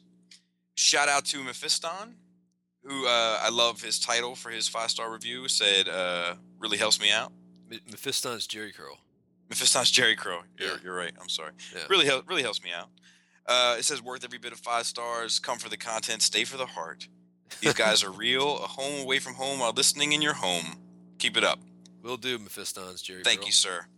And the other one. What do you think Mephiston's Jerry Curl juice would smell like? You added juice. Yeah, like the juice. The actual, the stuff he puts in there to get the Jerry Curl going on. Yeah. The Soul Glow, Mephiston Soul Glow. Probably like Cinnabons. Soul Glow! That's just Soul Glow. Probably like Cinnabons. Yes, I can go there. Not for nothing from JB of NC. If you're a child of the 80s and adolescent of the 90s and you still love the sci-fi and pop culture of the time through today, then this is your podcast. Two very intelligent, despite the subject matter, friends with very natural, informative, and entertaining interaction with each other. It's like hanging out with two old friends each week talking about your favorite stuff. So thank you, sir. To those out there, those reviews really help us out. Like we say it jokingly, really helps us out. It's kind of one of our things, but it actually does fucking help us out. Did we read number 9 last week? Yeah, we read that one. Can't keep up now. There's so many. There's 12. So many. So we're in double digits. Once you go past the number of fingers I have, I'm fucked. And second to last, we still are looking for an Instagram helper. So if you'd like to be our Instagram helper, just email us at nerdrageradiomail@gmail.com. That's nerdrageradiomail@gmail.com. Or private message us on Facebook or Twitter or whatever, and we'll get back to you. We are looking for help. So yeah, absolutely. Let us know if you'd be interested in joining our little team. And lastly, shout out Dante, who has been losing his mind a little bit recently on the face. Like it's funny, we're laughing because we've known that dude forever, but he he's not I wouldn't say he's emotionally unstable. But he will he'll definitely clamp down on you if need be. And like he was just like, I guess he's gotten tired of people downing Suicide Squad, so he just like posted a link and was like, "I'm excited about it, and fuck you if you're not." I can't comprehend anybody downing Suicide Squad. I know, that's crazy. Well, it's Harley is really dividing people. Oh, really? Yeah, because it's the over-sexualized representation, and just a bit. Oh yeah, because a skin-tight catsuit with Puddin, and she's never a sexual character. Right, I hear you. Yeah, how absurd. And shout out to Comic Dork for who without the show would not be. If you need more Skullface talking about GFRs, giant fucking robots, you can listen to Shattercast Uncut. And if you need Mr. Russman talking more about little models that go to war over centuries, you can listen to Beer and Bolter's 40K. Beer and Bolter's 40K. Yep. And also, we give love to Toy Detox and the Realm of Collectors. For just kind of being part of the old network that we're slowly building culturally. Yeah, that's right. That will wrap this up. Yeah, guys. So thanks again, guys. If you have any questions, you can hit us up on Facebook. It's the best way to get us. Also, check out not the Instagram. We don't have that squared away yet. Check it out. Maybe next time. Twitter at NerdRageCast. And then you can email us at NerdRageCastMail. NerdRageRadioMail. @gmail.com. Yeah, good luck. I may check it, I may not. I don't even know if I have the login. It's going to be on Bobby. Bobby will reply to you pretty promptly. That was weird. Made a strange sound of my mouth. And I think that's it. So next week, we'll be coming here shortly. We'll have some Daredevil news coming up. And then at the end of the month here, we're fucking 24 days away from Batman Superman. So I don't know about you, but I'm excited. As am I. Yeah. And then we'll be back next time sometime, maybe Wednesday, maybe Friday. I don't know. Maybe I'll put this out and it's a Tuesday. I'll have to wait and see. And guys, we appreciate all the love and everything. And if you guys have any suggestions or whatnot, hit us up. Let us know, and we'll get to it. And remember, nice tits. Tight dick player.